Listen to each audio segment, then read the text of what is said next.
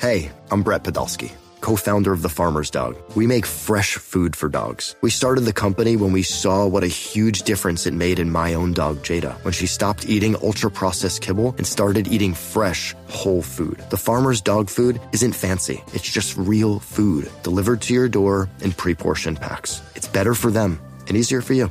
Get 50% off your first box at thefarmersdog.com slash podcast. That's thefarmersdog.com slash podcast. This episode is brought to you by Progressive Insurance. Whether you love true crime or comedy, celebrity interviews or news, you call the shots on what's in your podcast queue. And guess what?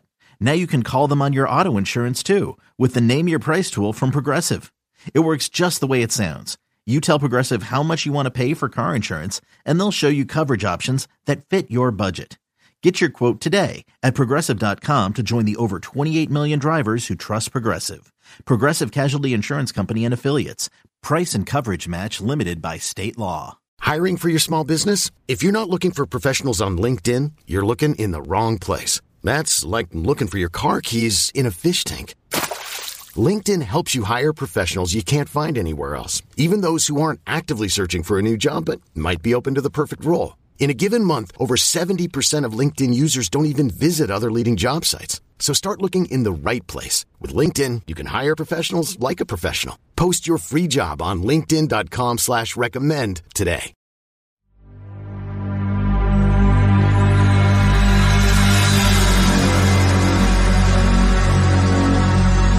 Ladies and gentlemen, the show is about to start in 10, 9, 8, 7, 6, 5, 4, 3, 2, 1.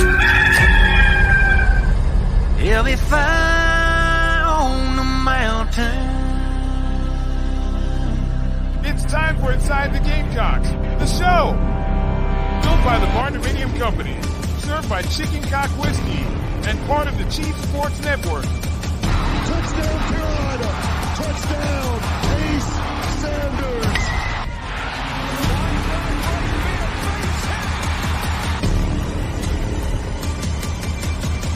Pressure! And he just dives in!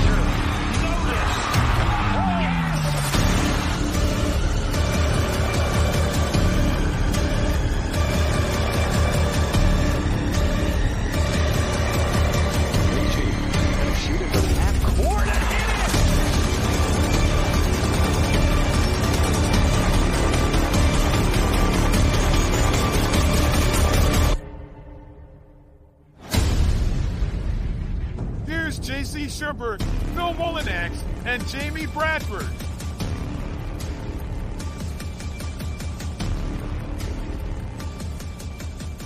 All right, greetings and good morning. Welcome aboard and welcome home. Inside the Gamecocks, the show live from the Signarama Studios, the preferred sign partner of Gamecock Athletics. If you walked through the doors of Colonial Life Arena this past week, maybe for the big win over Kentucky or watching South Carolina's ladies take down Vanderbilt yesterday, you saw the fine work that they do as we always do. Founders Park, Colonial Life Arena, Williams Brice Stadium, and more are full of fantastic stuff from our friends at Signarama in West Columbia, Gamecock owned, Gamecock operated. Served by Chicken Cock Whiskey, Chicken Cock, the Chicken Cock Bourbon Challenge. You can find it on the Chief Sports app. If you have downloaded the app, you can type in your address there and find it anywhere near you. And of course, we are built by the Barndo Co., the barndominiumco.com, where your dream home can be built for as low as $160 per square foot if you live in the Carolinas in Georgia or in Tennessee.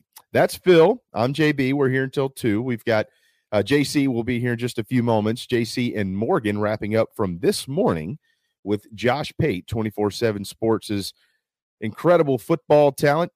And they kind of ran the gamut. If you happen to miss that, you can go back and check it out on the Chief Sports app. We'll be joined by John Whittle in 15 minutes or so. And then coming up a little bit later on uh, in our programming, we'll be joined by Mike Morgan, who did call the Missouri game on Saturday for the Gamecocks. And it was another win. And maybe that's the win, Phil, uh, that will help propel them into the top 25 this week. We'll see. But uh, wow, what a start to the season for both the ladies and the gentlemen of Gamecock basketball. Of course, the Super Bowl is now set. The Lions found a way to give that one away last night against the San Francisco 49ers. Uh, so we've got a little bit to get into with that as well. And we've got some Gamecock football updates to, to pass along at some point in time here in our programming. And then Carolina baseball is getting closer and closer and closer. And we cannot wait to continue having conversations about them as we will uh, with John Whittle here in just a little bit. With all that said, Mad Dog, I know that you're uh, you're having a busy morning, kind of trying to balance both of these programs as they wrap up and we kind of get teed off here. It is Monday, January the 29th, so we're almost out of the month of January and into the month of February. Finally, this month takes months, seemingly, to get through for whatever reason that may be. Uh, but um, the both football seasons, both okay. So the NFL and college football both wrap. And then you've got coming up in March, I think it's March 30th, the United Football League. Are we going to be watching the United Football League? Yeah, I don't, I don't know. I don't know. I, you know, I like the thought of football all year long. I also appreciate the break. Right? Yeah. I mean, I am a baseball fan. I like watching basketball. I think that's the other side of it is that, you know, I get it. Some are just football fans. They want to watch football wall to wall all year long. Good for you. Um, I, I may not. Yeah, I, I'm with you. I mean, spring ball will be enough for me, but um, we'll see. They say they say it's going to be fantastic, so we'll we'll find out. But uh, you know, for those that just love football year round, I guess you'll you'll get a you'll get a heavy dose of that March 30th. I guess is is when the Rock will release whatever the Rock's going to release with the uh, with the UFL. I I do know this. Um, we are expecting a new top 25 today on the basketball side of things. And last week, I, I for the first time in a while, kind of had some strong feelings about rankings. Generally, I don't really care too much about them, especially in basketball, uh, because of how it's just it's a different vibe, as we all know, how things kind of come together in March and how you get into the tournament of the whole nine yards. Kind of similar in baseball kind of the same thing. Although baseball's top 25 rankings, like if you're in the top 25, it takes a lot of losses to move you out of the top 25 in college baseball. And if you're outside of the top 25, kind of takes a lot of wins to get you in there generally, unless you're really knocking on the door. College football, it doesn't. You know, it, it could be a matter of a couple of weeks or a strong start to the season, depending on who you beat, you could be in there. But we've got today uh, Jon Rothstein, although a lot of his tweets are kind of strange. Uh, Jon Rothstein has his Rothstein 45 out, and he's got Carolina knocking on the door at 26th. And just ahead of them, he's got the Tide at 25. Of course, they beat the Gamecocks by 27 points in T Town a couple of weeks ago. And then reading all the way to, to number 20, New Mexico's uh, New Mexico, Florida Atlantic, BYU, Oklahoma, and then Texas Tech. And then right inside the top 20 at number 19, he's got Dayton. What he says about the Gamecocks, the skinny, quote, Lamont Paris is the heavy favorite to be SEC coach of the year. Well, he's right about that. So he's got him at 26. So I'll be anxious to see if the 62 AP voters feel like at 17 and 3 and at 5 and 2 the Gamecocks have done enough to get themselves in there. Now, if you go look at all the KenPom stuff and the and the the net stuff, South Carolina today is at number 50 in the net rankings at number 50. Now they were in the inside of the top 50 before beating Missouri this weekend. After the Missouri win, they dropped back to 52. And then now you've got them in at 50. But again, all this, remember, this adjusts based on what happens with your opponents, right? And the efficiency and, and all the, the, the, formula and how all that stuff kind of unfolds. So the net rankings have them at 50. If you go to KenPom, and Matt Anderson spent some time on our show last week, who hosts the late night show, kind of d- explaining to you how the KenPom rankings work as you come into the year. KenPom's got them at 54. And again, it's the non conference strength of schedule that really is hurting that because it's 329th in the country. All of that said, all of that said, they are six and two in quad one slash quad two opportunities, three and two in quad one, three and oh in quad two, and they're eleven. Uh, I'm sorry, yeah, they're eleven and one in quad three, quad four opportunities. The one is that loss to Georgia, which they'll get another crack at the dogs coming up Saturday at Stegeman in Athens. I, if if you're a if you're an AP voter and you're going off of the net rankings and you're going off of KenPom, and that's just that's just kind of how you, you know, that's how you steer your ship every week when you put your top 25 together. You know, ah, yeah, you're doing it wrong.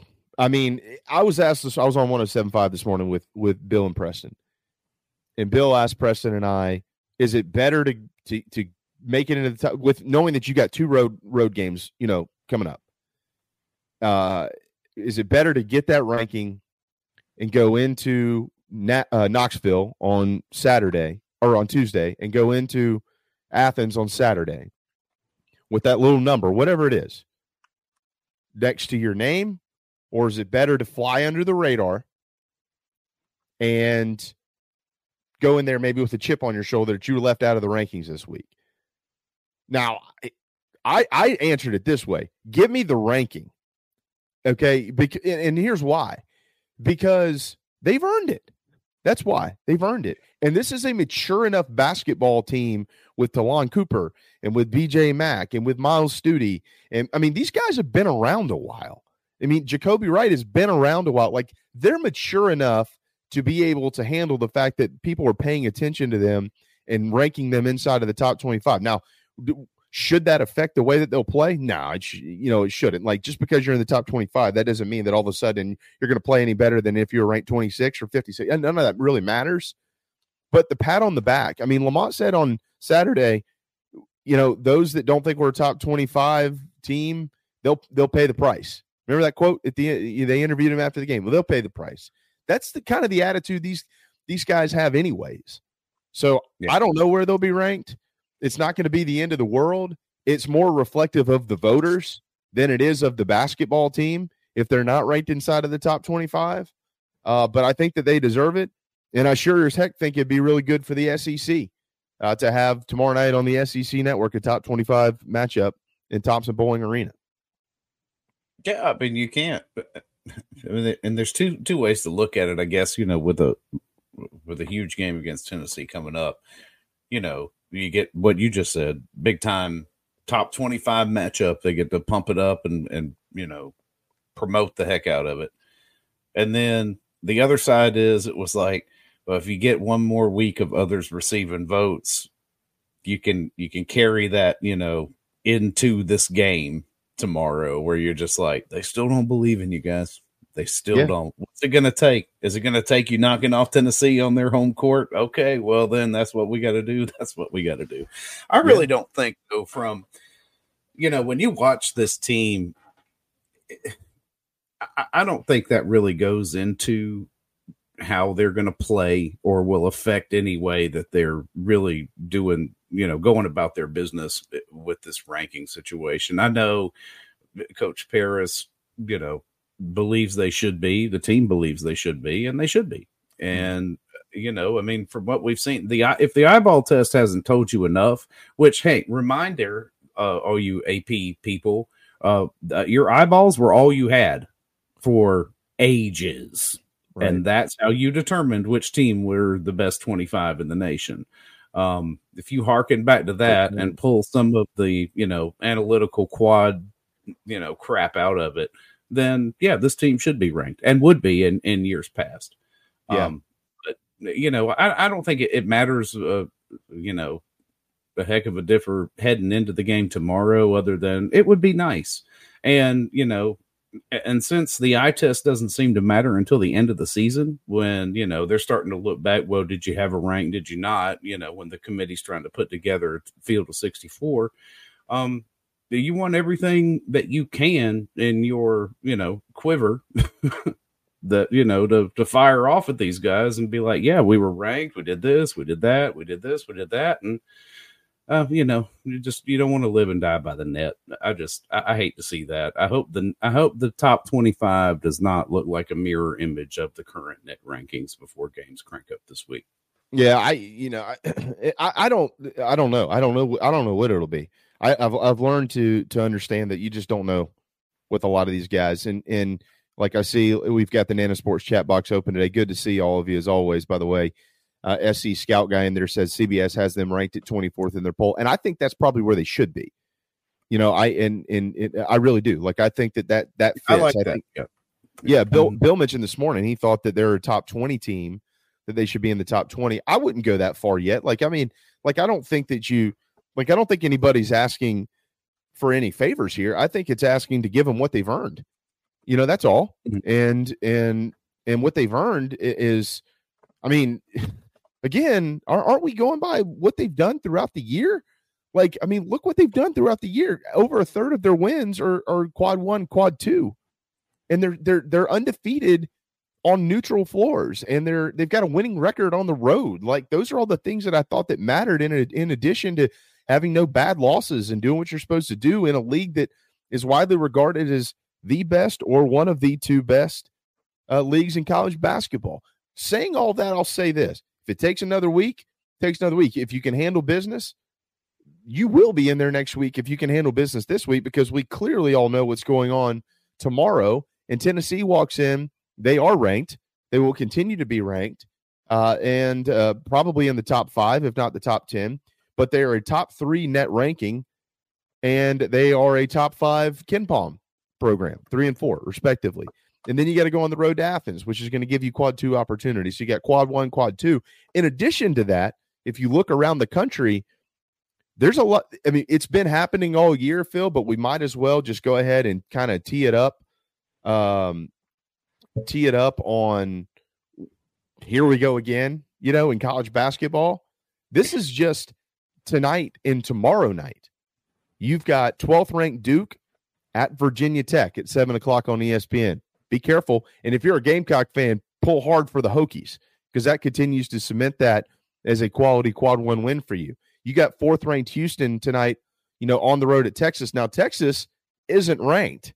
So I'm not sure if you want Texas to win the ball game, but my point is there's a there's a chance right there where you'd have another big time upset tomorrow night. 10th ranked Illinois on the road at Ohio State, 14th ranked on uh, Marquette on the road at Villanova, 20th ranked Texas Tech on the road at TCU, 11th ranked Oklahoma on the road at Kansas State. I mean, did anybody happen to catch the road record for all these top teams? It's not good. So there's going to be a bunch more upsets, uh, you know, this week. So if you're the Gamecocks and you can continue to kind of, kind of, I, I, I don't know. Tomorrow night's going to be as tough of a road game as they can play. Not necessarily because of the environment. That, that's not disrespectful to Thompson-Boling. That place is awesome. But the team, the team itself, it's going to be a rock fight, Phil, as you pointed out last week. Like Tennessee, they're really, really, really good, and their brand of basketball is really hard to break through. But if you if you find a way you get out of there tomorrow night with a win, holy smokes! I mean, man, you know, I, at that point in time, you turn off everything. There is no more conversation about should or shouldn't be. It's it's really at that point in time about how high. You know, okay, wait, wait, wait just a second here. So we're trying to get everybody all excited about it and kind of teeing you up on a Monday morning. You know, getting you fired up in your belly about rankings and this, that, and the other. We'll see. It all it's all fluid. It's all going to continue to change and all those type things but they survived on Saturday against a team that was desperate for a win. They took care of business last week, and their record compares with just about anybody in college basketball. And it just feels like it is time for them to get some recognition from the people that have the most power when it comes to rankings, which are the AP guys. So we'll see what that says uh, here a little bit later on uh, in the program. Uh, with that said, though, we do need to step aside because waiting patiently to discuss this and more is the great John Whittle with the Big Spur. JC will join us here soon. Mike Morgan will join us later, and we'll have some fun until two o'clock. We're built by the Barn Co. and always served by Chicken Cock Whiskey inside the Gamecocks. We'll be right back. Mike here for one of the better dining options in the capital city. You know, when I first moved there, I asked people around the radio station, where are the best wings? Well, the consensus was D's Wings. That was then. Today, they still have the best wings, but it's so much more. Now in their new location at 415 Meeting Street in West Columbia. Yeah, they get voted the best wings on a routine basis. Yes, they get voted the best sports bar on a routine basis, but they're not just about wings, and really, they're not just a sports bar. It is a family run local restaurant and bar with 20 TVs and 25 beers on tap. And how about these daily specials? Every Monday night at D's, you've got 75 cent wings from 4 until closing. Tacos on Tuesday. Then on Wednesday, 18 wings and a pitcher of beer for 29 bucks. You've also got ribs and oyster bucket specials on Thursday. And no matter how big the party is, 20 or more, no problem. Just call ahead of time and they'll take terrific care of you. They'll do takeout as well. And guess what? A human will answer the phone and take the order. Billy and his staff do an outstanding job. Check out D's 415 Meeting Street in West Columbia. It's 2024 and it's time to get in shape. Charleston Fitness Equipment can help you do just that in Mount Pleasant. The Wilkins family, big Gamecock fans and proud supporters of Carolina Rise and our programming on the Chief Sports Network. But most importantly, proud supporters of you getting healthy and staying healthy. CharlestonFitnessEquipment.com. Find them on the Chief Sports app and in Mount Pleasant. Happy New Year. Hey, Gamecock fans, Mike Morgan here. During my time in Columbia, one of my favorite places to eat was Salsaritas. When I go back now for work or any other reason, it's still Salsaritas. Yeah, I'm like you. I love tacos. I love Tex-Mex. Where are you going to go to get them? Well, you've got two convenient Salsaritas locations, one in Lexington in the Target Center and one in West Columbia as well. Now, if you like tailgating, and who doesn't? Whether it's for a football game or anything else, they've got the catering hotline. Get yourself some Fiesta packs to take tailgating. Get yourself the Three Amigos bundles for tailgating. They make catering easy with a fresh, hot setup. And again, you just call the phone number 803-543-6297 to set it up. You can also look them up online or you can even download the app. Salsaritas is just a cut above the rest. That's why they're serving Williams Brice Stadium and the South Stands, also serving in the Colonial Life arenas. Again, that catering hotline number, make it easy for you and the folks out there. You don't need to settle for every time. 803-543-6297. 803-543-6297.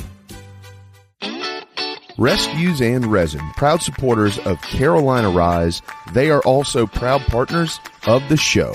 They make products you can't get anywhere else. Custom designed wood and resin products that make your tailgate, make your home, or make anything stand out. Order a custom cutting board, coasters, wall art, tables, and more. Contact Dustin and Tabitha at rescuesandresin.com today. Rescuesandresin.com and put your imagination to work. Rescues and Resin, proud partners of Inside the Gamecocks, the show.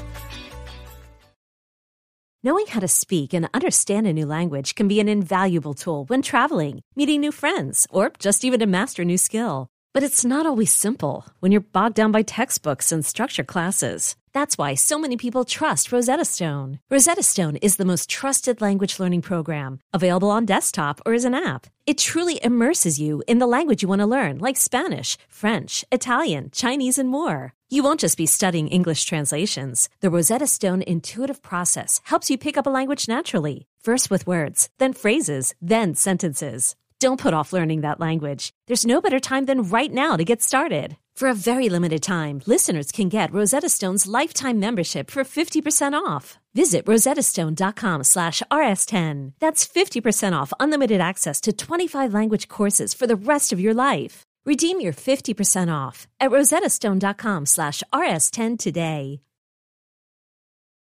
Soldier boy, tell him, hop up out the bed, turn my swag on, took a look in the mirror, said what's up, what's up? Yeah, I'm getting money, oh, the bed, turn my swag on, took a look in the mirror, said they've got that. There's no doubt. Flag is pouring through Gamecock basketball at Colonial Life Arena, and hopefully will be tomorrow night at Thompson-Boling Arena in Knoxville, Tennessee. The great John Whittle, the habitual chief app user joins us with the bigspur.com. Ah, all right. I see it. It looks good. And it fits your head. So that's good. It does. It does. that's uh that's one of the chief requirements in a hat. that's what I so when JC put the order in for all these things, I was like, dude, I've got to I've, my head's huge. Like I've got to have the bucket stuff, you know, where the, the, the deep the deep dome. Like it can't be the low profile hats. Right, right, right. Oh, I know, I know exactly what you mean, and, and, I'm with you. This this one barely barely works. Yeah, but it's it's uh it's a nice hat. South Carolina license plate. Yeah, it's I good. Like it. Mm-hmm. It's a it's a it's a good stick. Looks good on you. Well, John, here we are. Carolina 17 and 3, 5 and 2 in the SEC. What a what a week. Yeah, huge week. Really for all of South Carolina athletics. Men's and women's basketball playing well. Um, men's tennis beats number one Virginia, then beats Clemson. Um, good good week, good week all around for for Gamecock sports. Should they be in the top 25 today? Yes. I'm not sure that they will be though. Why do you say that? I, they they were so far out of it. Um, yeah. You know, I, I mean, I, I, I, think I think they probably will, but I, I mean, I, I think it'll be really, really close. It'll be in that twenty three to twenty seven range. I, I feel like you know when when those things come out. That's what about one o'clock noon. Yeah, one, one well, I haven't had to keep up this year. I know. Yeah been a long time since I've had to make note of of uh, men's basketball top twenty five polls. Seven years, right? Seven years. Oh, oh, yeah. I guess it has been that long, hadn't it? Yeah, I think seven years ago was the last time. It was like, I think that was February of 2017 was the last time that they were um, that they had cracked the top 25 in the regular season. I mean, they finished in the top 25 at the end of that year. They went to the final 4 mm-hmm. but it's been a while. So I remember that Final Four thing. Yeah, you know, I do too. I do too. Um, that um, that was it's amazing. Yeah, it's still pretty amazing that it even happened. So, John, they've done all this without Myles Stute, but he's getting close. And I feel like had Meechie, you know, Meechie had a tough day on Saturday. They won in spite of that. Uh, had he maybe hit three of the nine shots that he missed, it would have been once again from a uh, a, a final score standpoint a, an exact mirror image of what we had seen in the previous two games. So I mean, have they just kind of found their groove and and now that they have, does Myles like sometimes eh, I'm, I don't mean this disrespectfully. I think you know what I'm saying here, but sometimes when you when you bring somebody from the injured list or the however you want to call it DL IL injured reserve whatever you bring them back into the mix you you insert something else in there it can kind of toy with the chemistry a little bit you, is there is there a chance that could happen I mean what, what, what do you think here um, you know, I, I, think it's a pure, pretty mature team overall. Like, I, I, don't think having somebody back and available to play is necessarily going to throw anything off.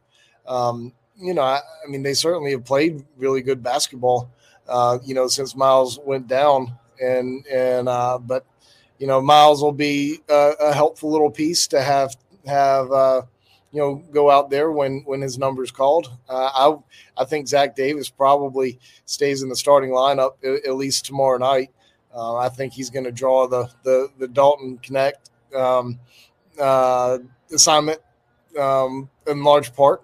So you know, I, I, would I, I, would roll with I'd, I'd, keep rolling with him in, in the starting lineup tomorrow night. But he was available this past Saturday. Uh, if I, I, think it was more of an emergency situation than anything, and you know, John Jon Rothstein put out a tweet a few minutes ago that um, that that Myles will be ready for for the game tomorrow night too. So I don't think it throws throws much off. Um, but you know, certainly certainly it's been good while while he's been out.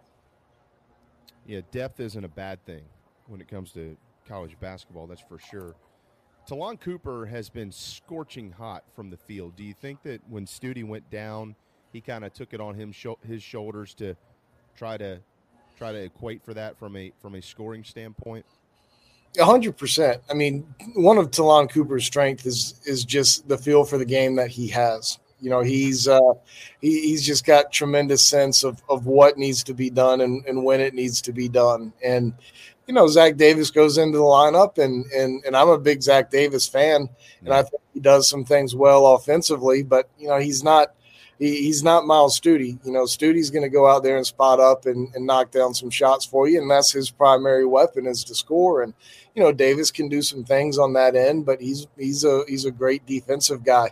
Uh, can guard one through five for you if you need to. Certainly one through four.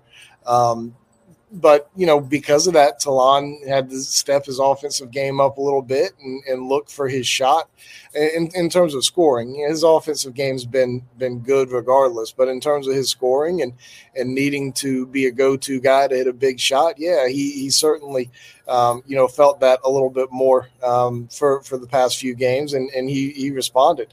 Um, but it, it, shows what kind of all around player that, that Ta'Lon is. And he was still getting his assists too at, at that time. I, I didn't uh, make note of, of how many assists he had the other day uh, against Missouri, but I know last week against Kentucky he had either at least five, it may have been six assists against the Wildcats while also dropping a career high. So, you know, he hadn't he hadn't forgot how to pass and he's he's still uh, he's still finding the open man and and doing what South Carolina needs to do offensively.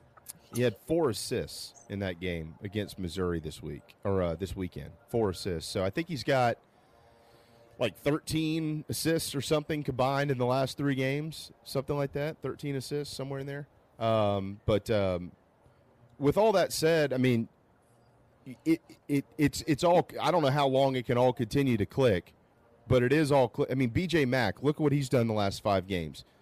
He's he's got confidence out there from beyond the the three point line. What have you learned about that? You know, was he doing anything extra in the gym where they work it? Was it just a confidence thing? Because he's he seems to be stroking it now.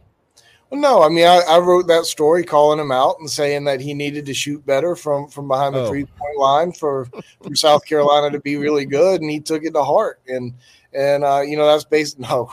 Um, I mean, I, I, think Lamont sent maybe I mean it may have been a little subtle message to him because when I asked Lamont uh, about BJ and his his three point shot, and he kind of turned the question to everybody, but you know, I, I asked specifically about BJ, and, and he said, you know, these guys have to be in the gym a little bit more and get get a get a few more shots up, and and and and understand, you know, the intricacies of your shot and when you're when you're missing or what it's like on a given day. Like you have to understand the nuances there, and and um, you know, BJ, you know, right after that, I mean, came out and started knocking down, you know, multiple threes, and I, I think in every game um, in, in that time. So uh, you know, his his shot's been money. It's all he's he's always been able to shoot.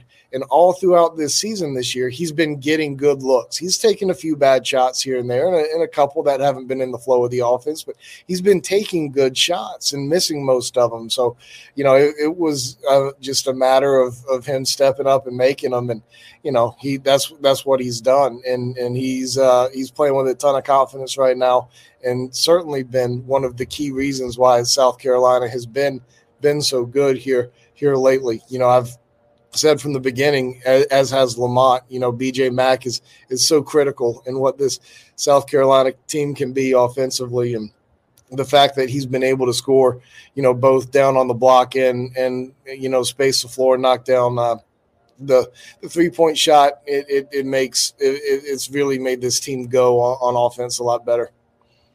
John Whittle joining us from the bigspur.com. It's 1135 here on Inside the Gamecocks, the show. How's that sound, Phil? Is that a little bit better?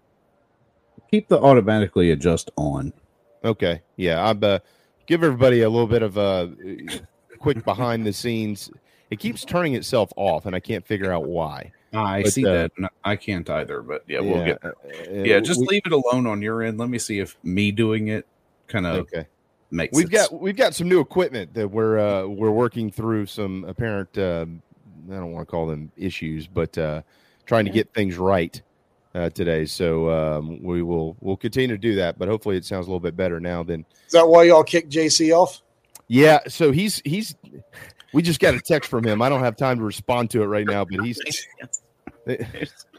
He'll be he'll try to be in a little bit later. They're dealing uh, they've got some got some car troubles or something now that are going on. So uh, you you never know. you, uh, yeah, you never know. Um, John, you saw Mar, uh, Morris Ugusuk grow up a little bit this weekend, and I thought it was interesting in the timing of that too because Mike Morgan will be here with us in about 25 minutes. Uh, called the game, of course, on on the SEC network. Uh, we just mentioned the fact that Stute has been out.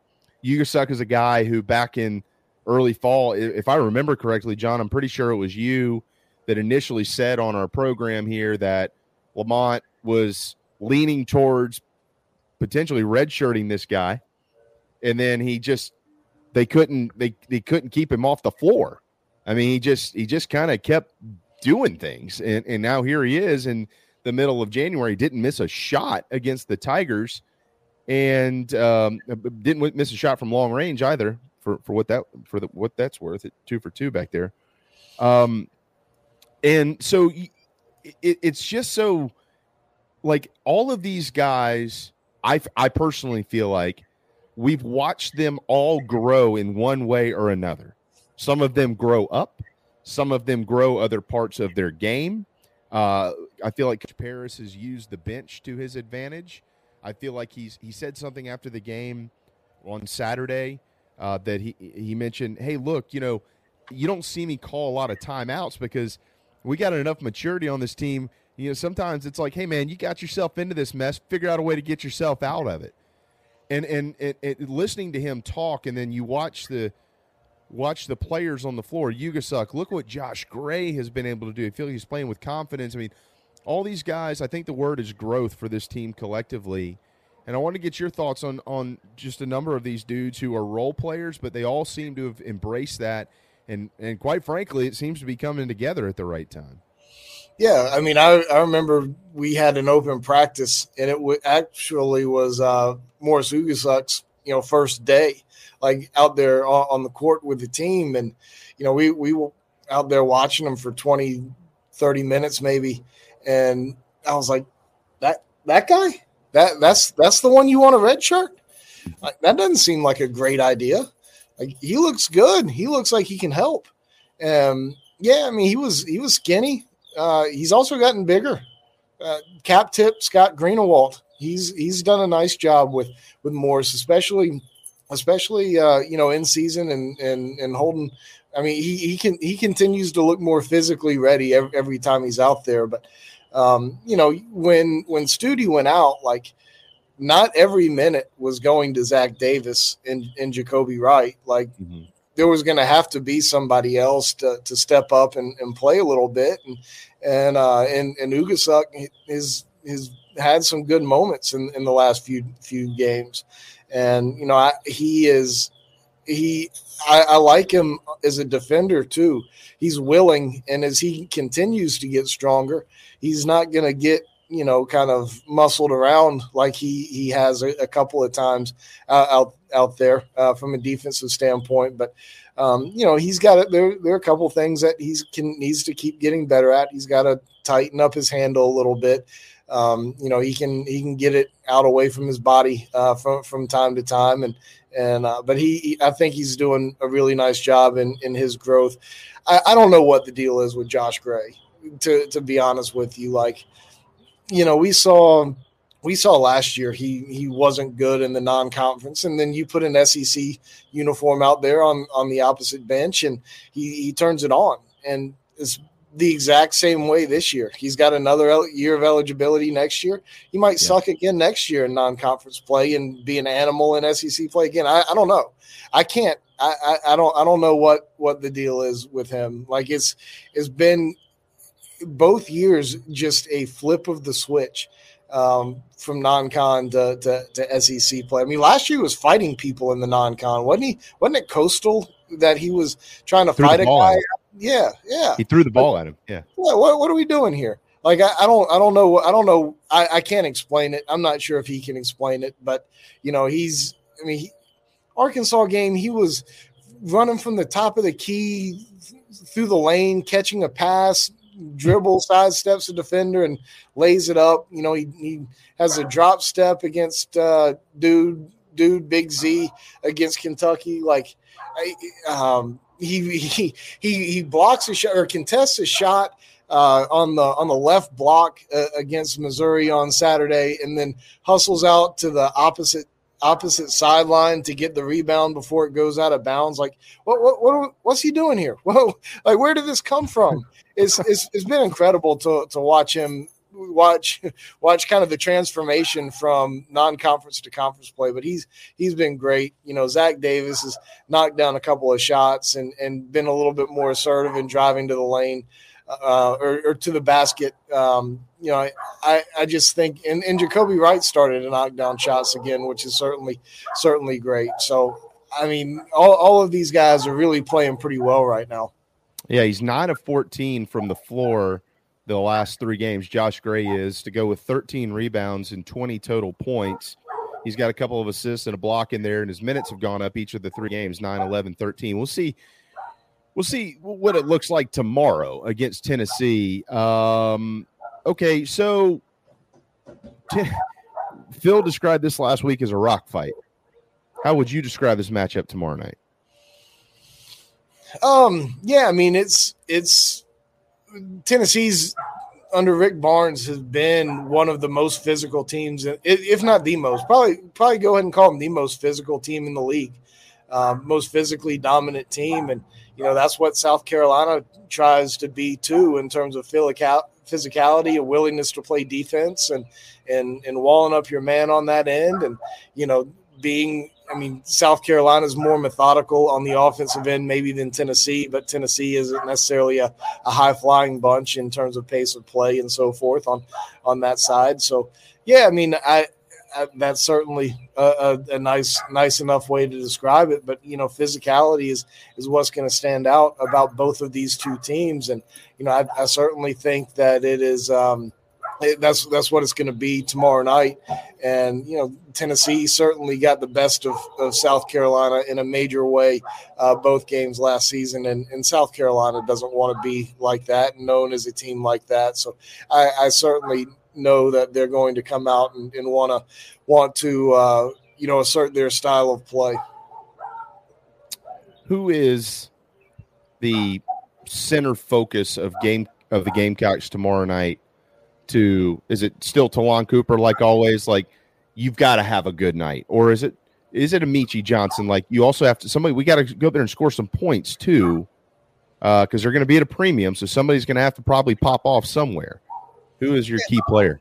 Yeah, I mean, for me, it's it's gonna almost always be Ta'Lon, just because he sets the tone so well on on both ends of the court. Like if if he's a step off on, on either side, it, throws off the entire team. And you know, point guard is is always going to be a, a, a, critical piece for you, and and he certainly is tomorrow night going in going into Knoxville and doing what needs to be done on, both ends of the court. He's been so good um, lately in scoring, but also defensively. I mean, he shut some dudes down, and you know to keep uh, keep Tennessee out of their offense and, and what they want to do um, offensively. I, it, it, all starts with him, and and I, I think that you know, he he's the guy I circle, and you know, I think Zach Davis is going to play a, a, really important role tomorrow night. But um, you know, it, it's going to take everybody to to go up there and pull off that kind of upset, and and what I'm sure is going to be a great environment and a tough place to play. And you know, I, I just it, it's hard to circle anyone more than another because it's going to take them all. Like Meechie can't go over nine, and South no. Carolina have a chance. But but I, I do think that that Ta'Lon is is is still the guy I circle, even though he's the obvious one. It's uh, it's going to be a couple of programs tomorrow night playing basketball with dudes who've been around a while.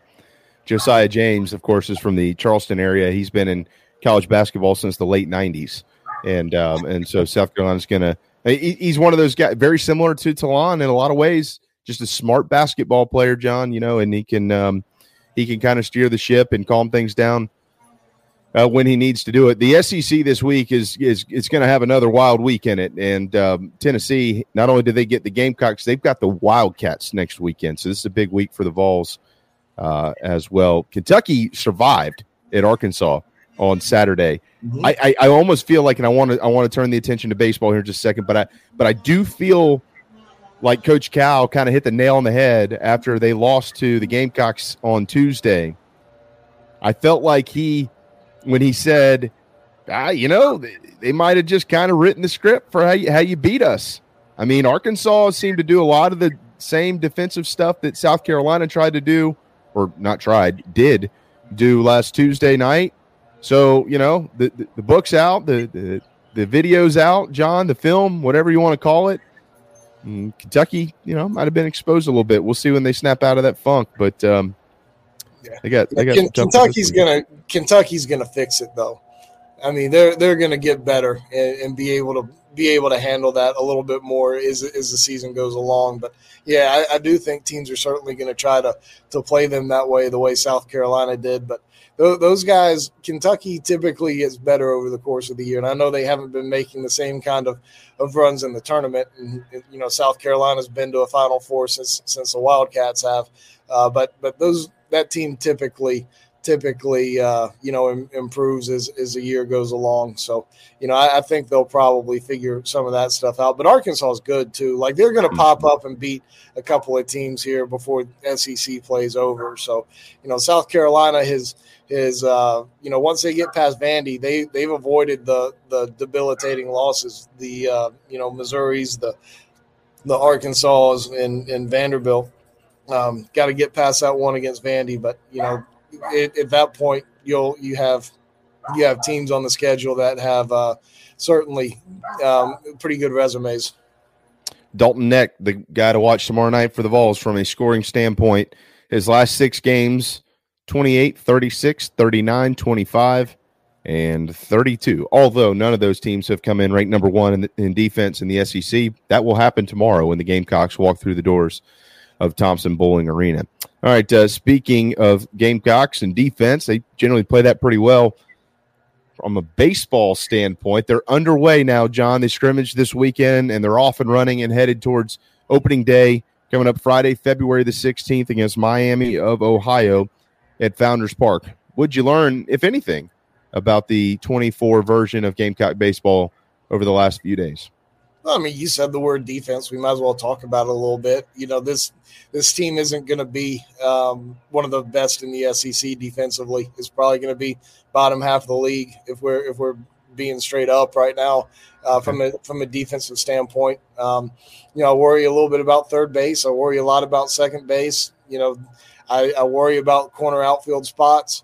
Um, you know, in, in center field, if you're going to line up with, with what I, I think you're going to line up with right now, you know, it's fine. Blake Jackson will be be pretty good out there, but he's not he's not a guy who can cover up, you know, poor poor uh, corner outfield play.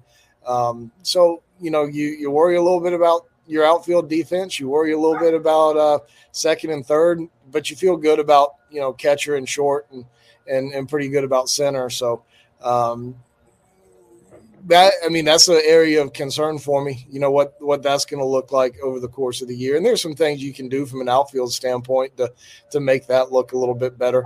But you know, I that's that's one that's one little concern. But you know, I, I liked a lot of, of what I saw this past week from a uh, from a pitching standpoint. You know, there were some guys who who were really good. Seeing Roman Kimball back out there was yeah. was uh, was certainly a, a, a nice treat. I thought he I thought he looked great. His stuff looked good. You know, he looked confident. He looked poised.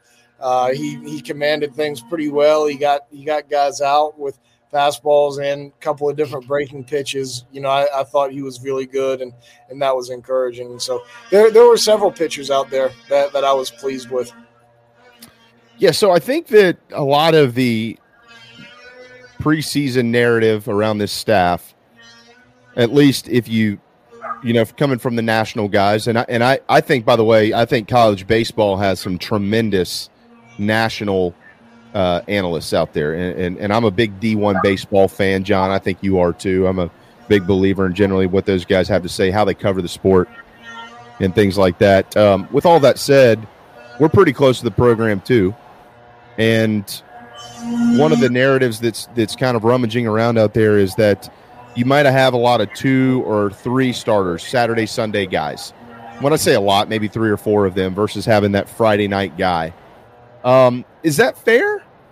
Or do you think they have a Friday night guy? I, I think as fair as we sit here right now, you know, I, I, I think that there's growth potential in Eli Jones, and I think there's that uh, ability in in Roman Kimball, but you know, we look at Roman Kimball. The last time he pitched in a college game, he was kind of a I don't want to say he was lightly used reliever for Notre Dame, but there were some guys ahead of him because he was so young and and that was an old team and a good team that made the College World Series. But I mean, he didn't pitch in the Super Regional.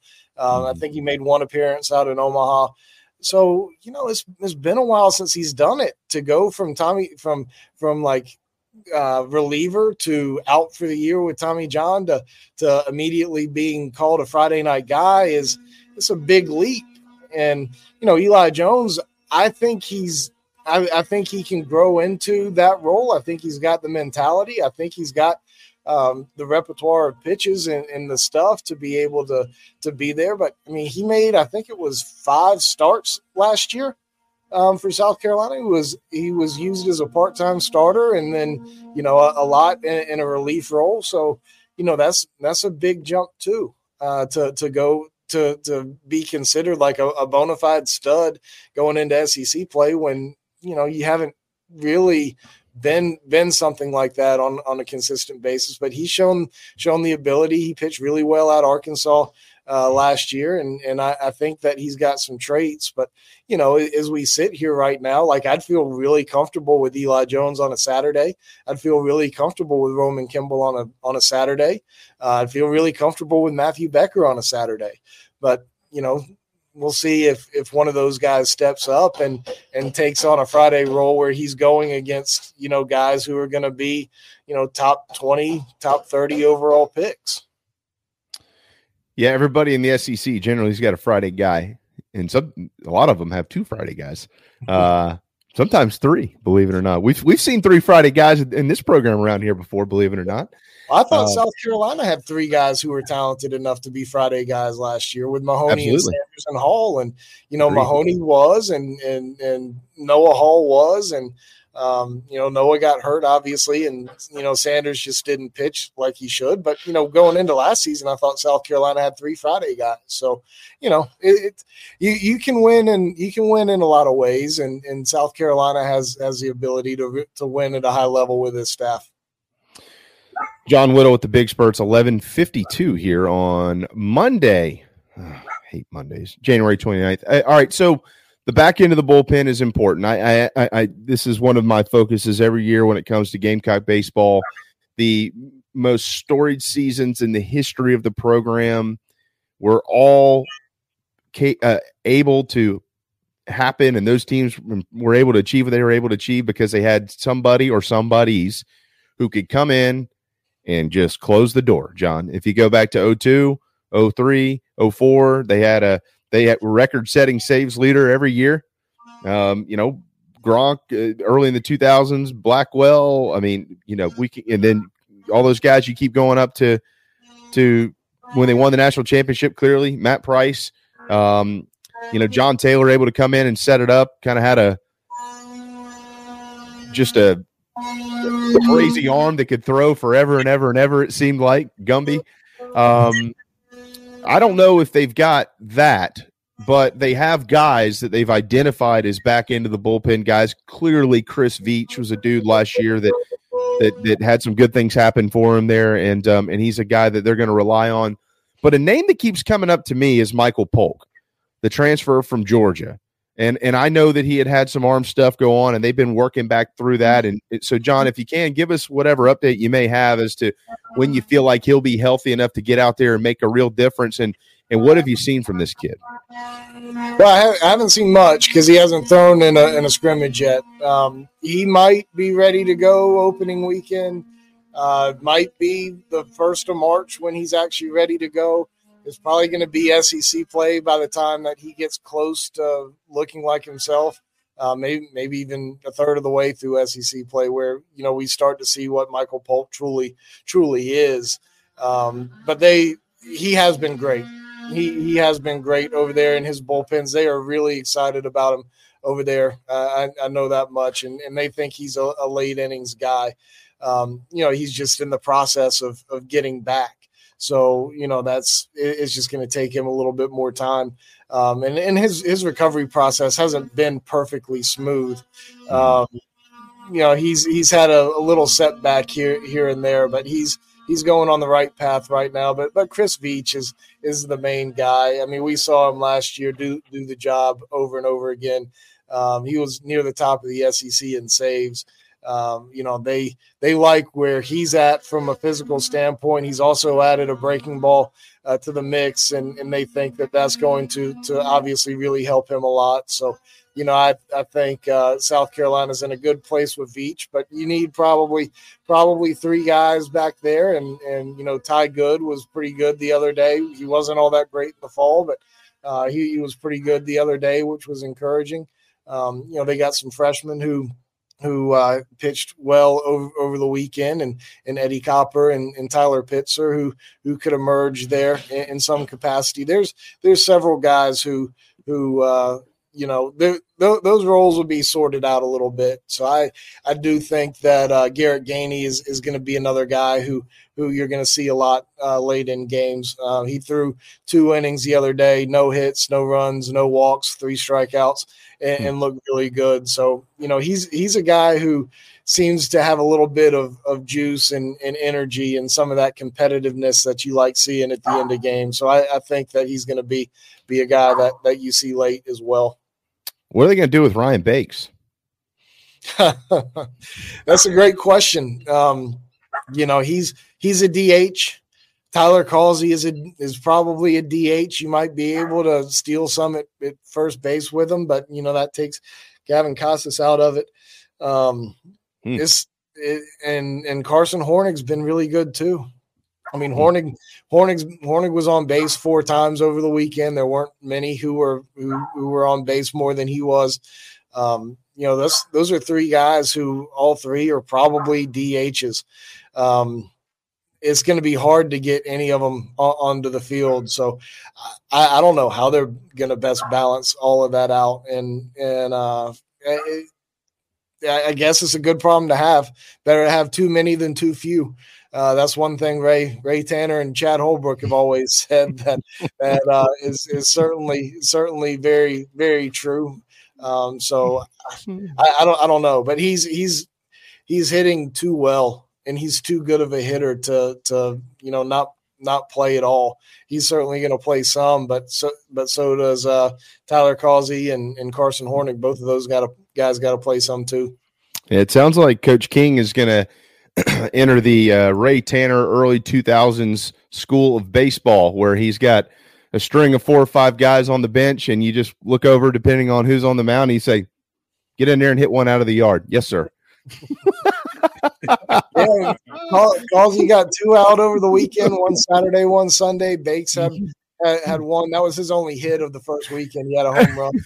Uh, but but man, I mean, the, there's there's some options over there. Um, you know, this yeah. year. I, I, wish I wish that there was a spot on the field for for one of them, but you know, I don't know who who you'd be able to take out either. Like Carson and Bates can both play play in the outfield. Causey,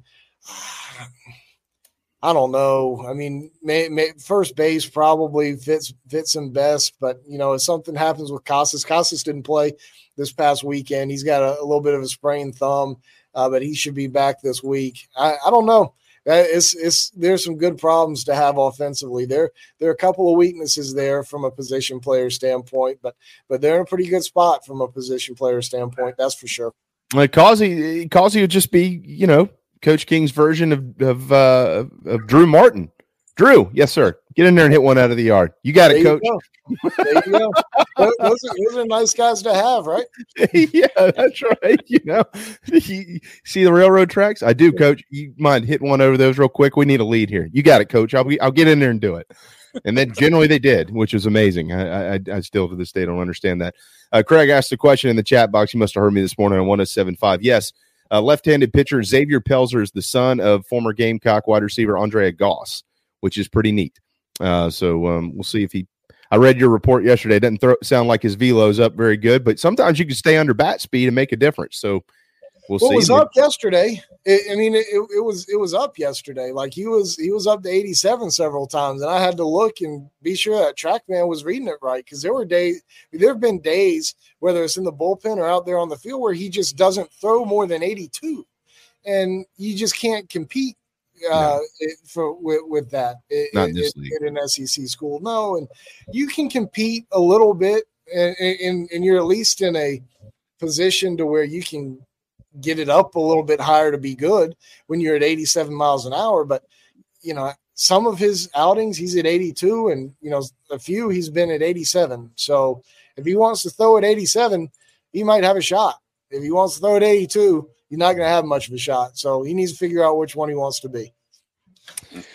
John, we'll let you run on that note. I've got a feeling that we can continue to monitor the bigspur.com for more baseball updates. And of course, you'll are you going to Knoxville tomorrow or no? I will be there. All right. I 40 Safe So- travels, man. Thanks as always. Great stuff.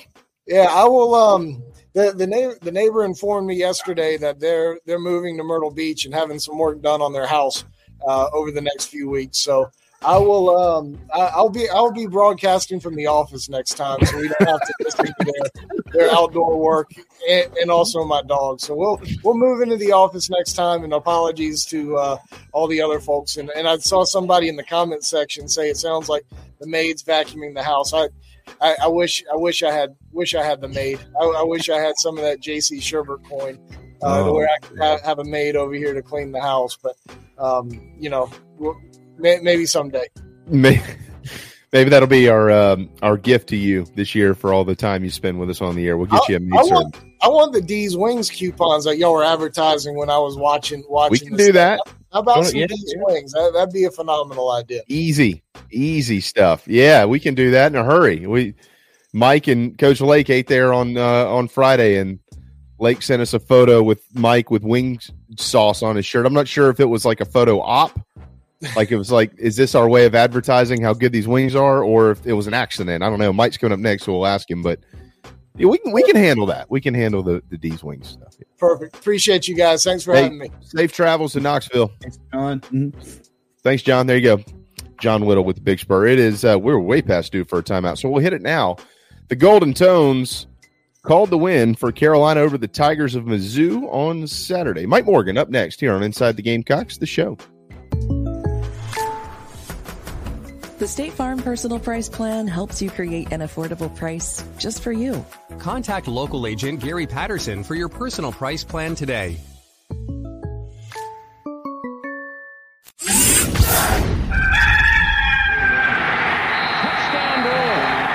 Screen, and it goes to Brewer. 20, 15, 10, 5. Touchdown Brewer, his second of the day. Pitches it to Brewer, turns the corner. Touchdown, number three of the afternoon.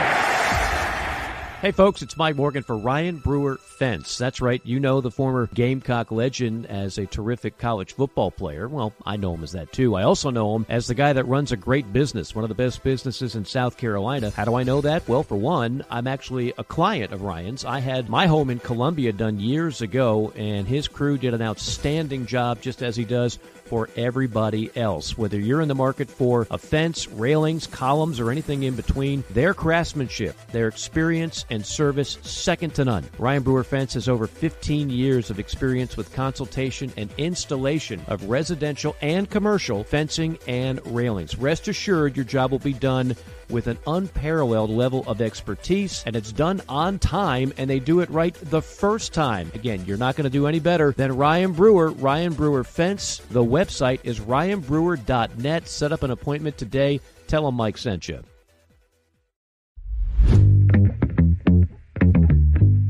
My company is Billy G's Carolina Barbecue. We are based in Columbia, South Carolina. And we have two lines of sauces and a spice rub.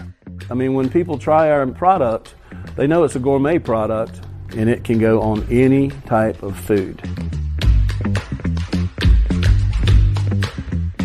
Not surprisingly delicious, it's expectedly delicious. The State Farm Personal Price Plan helps you create an affordable price just for you.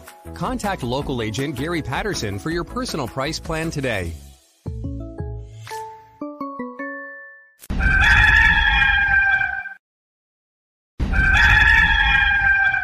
Zachary Davis from Carolina Hoops, and you're watching the show with JB, JC, and Phil. Gonna do the Johnson with the crossover. Off the glass and in.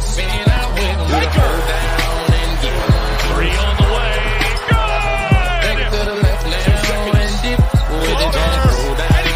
Good. Deep three for Johnson. Buried it.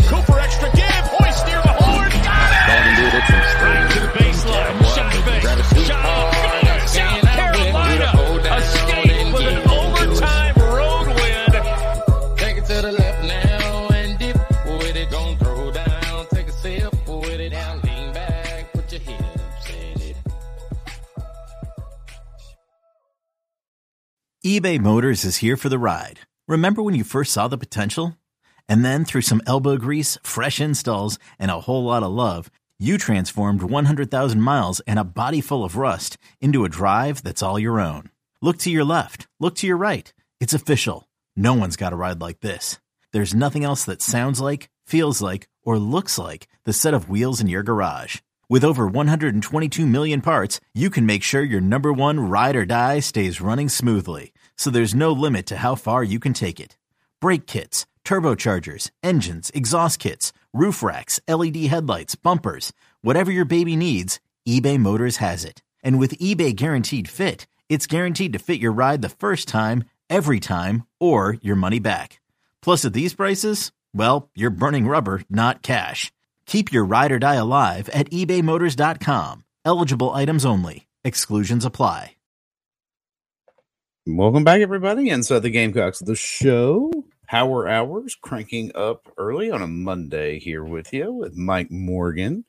JB must have thought we were going longer than we were on that break, so I'll be happy to bring us back in here. Well, we have the anthem. Uh, which is why exactly uh, why we thought we would, uh, you know, come back a little later. So that would be on me. Sorry, I'm all off today. Like we skipped the break. we, JC and Morgan ran ten minutes over. Listen, uh, this is this is not my best day. So uh, yeah, that's uh, might be a two hit shutout tonight. I'm gonna, I'm, gonna un- I'm, I'm gonna unmute myself as I say I'll fall on the sword for Phil. We, No, no, we, that's uh, all right. we had a we had a, a an awesome JC and Morgan today um, with Josh Pate, and yes, we did go long. And due to the nature of our timing situation, starting this show at eleven, that causes Phil to do uh, two at once, which is not easy. But um, uh, it just the timing worked out that way. So we will we will take responsibility for any of the uh, foibles of the show today, courtesy of the Mad Dog. That's right. That's right. I'll, I'll make it up. Uh, we will. We'll have the we'll have the anthem at twelve twenty today. for uh, appointment viewers of the national anthem, not to fear, we will get it in. Just want to make sure that I wasn't being blamed for that because I get blamed for enough. I'm, I'm not getting blamed No. for that. No, no, no. You weren't being blamed at all. I was just like, oh my goodness. I thought. I guess he thought we were doubling because we've been going back and forth. It's been, I mean, a production nightmare today, y'all. To let you behind the curtain here.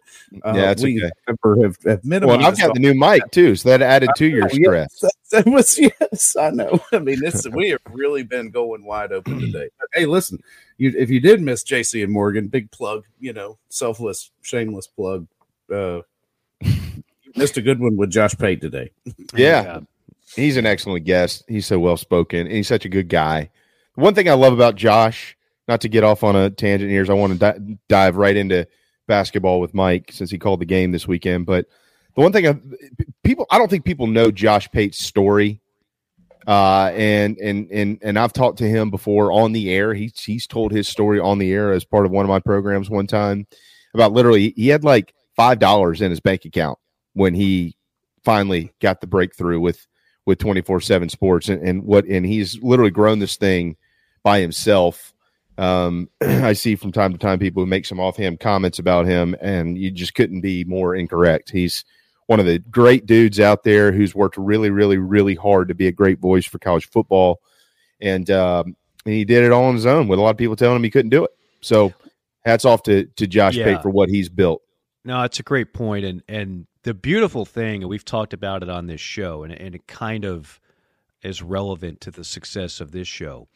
Um, I spent a lot of years in in talk radio, and, and I was very fortunate to to have people that gave me opportunities. Um, but I also know that where the business went, like Josh and I were talking today, we both started in. He's from Columbus. I worked in Columbus. That was my my big break out of college as a 21 year old hosting an afternoon drive show on a incredible signal that went from the outskirts of Atlanta to Auburn, Alabama, talking Auburn, Georgia, Alabama, SEC every day, doing minor league baseball for the Columbus RedStixx. Columbus, by the way, is going to be the new Double A home of the Braves. That warms my heart because that's where I got my baseball play by play start.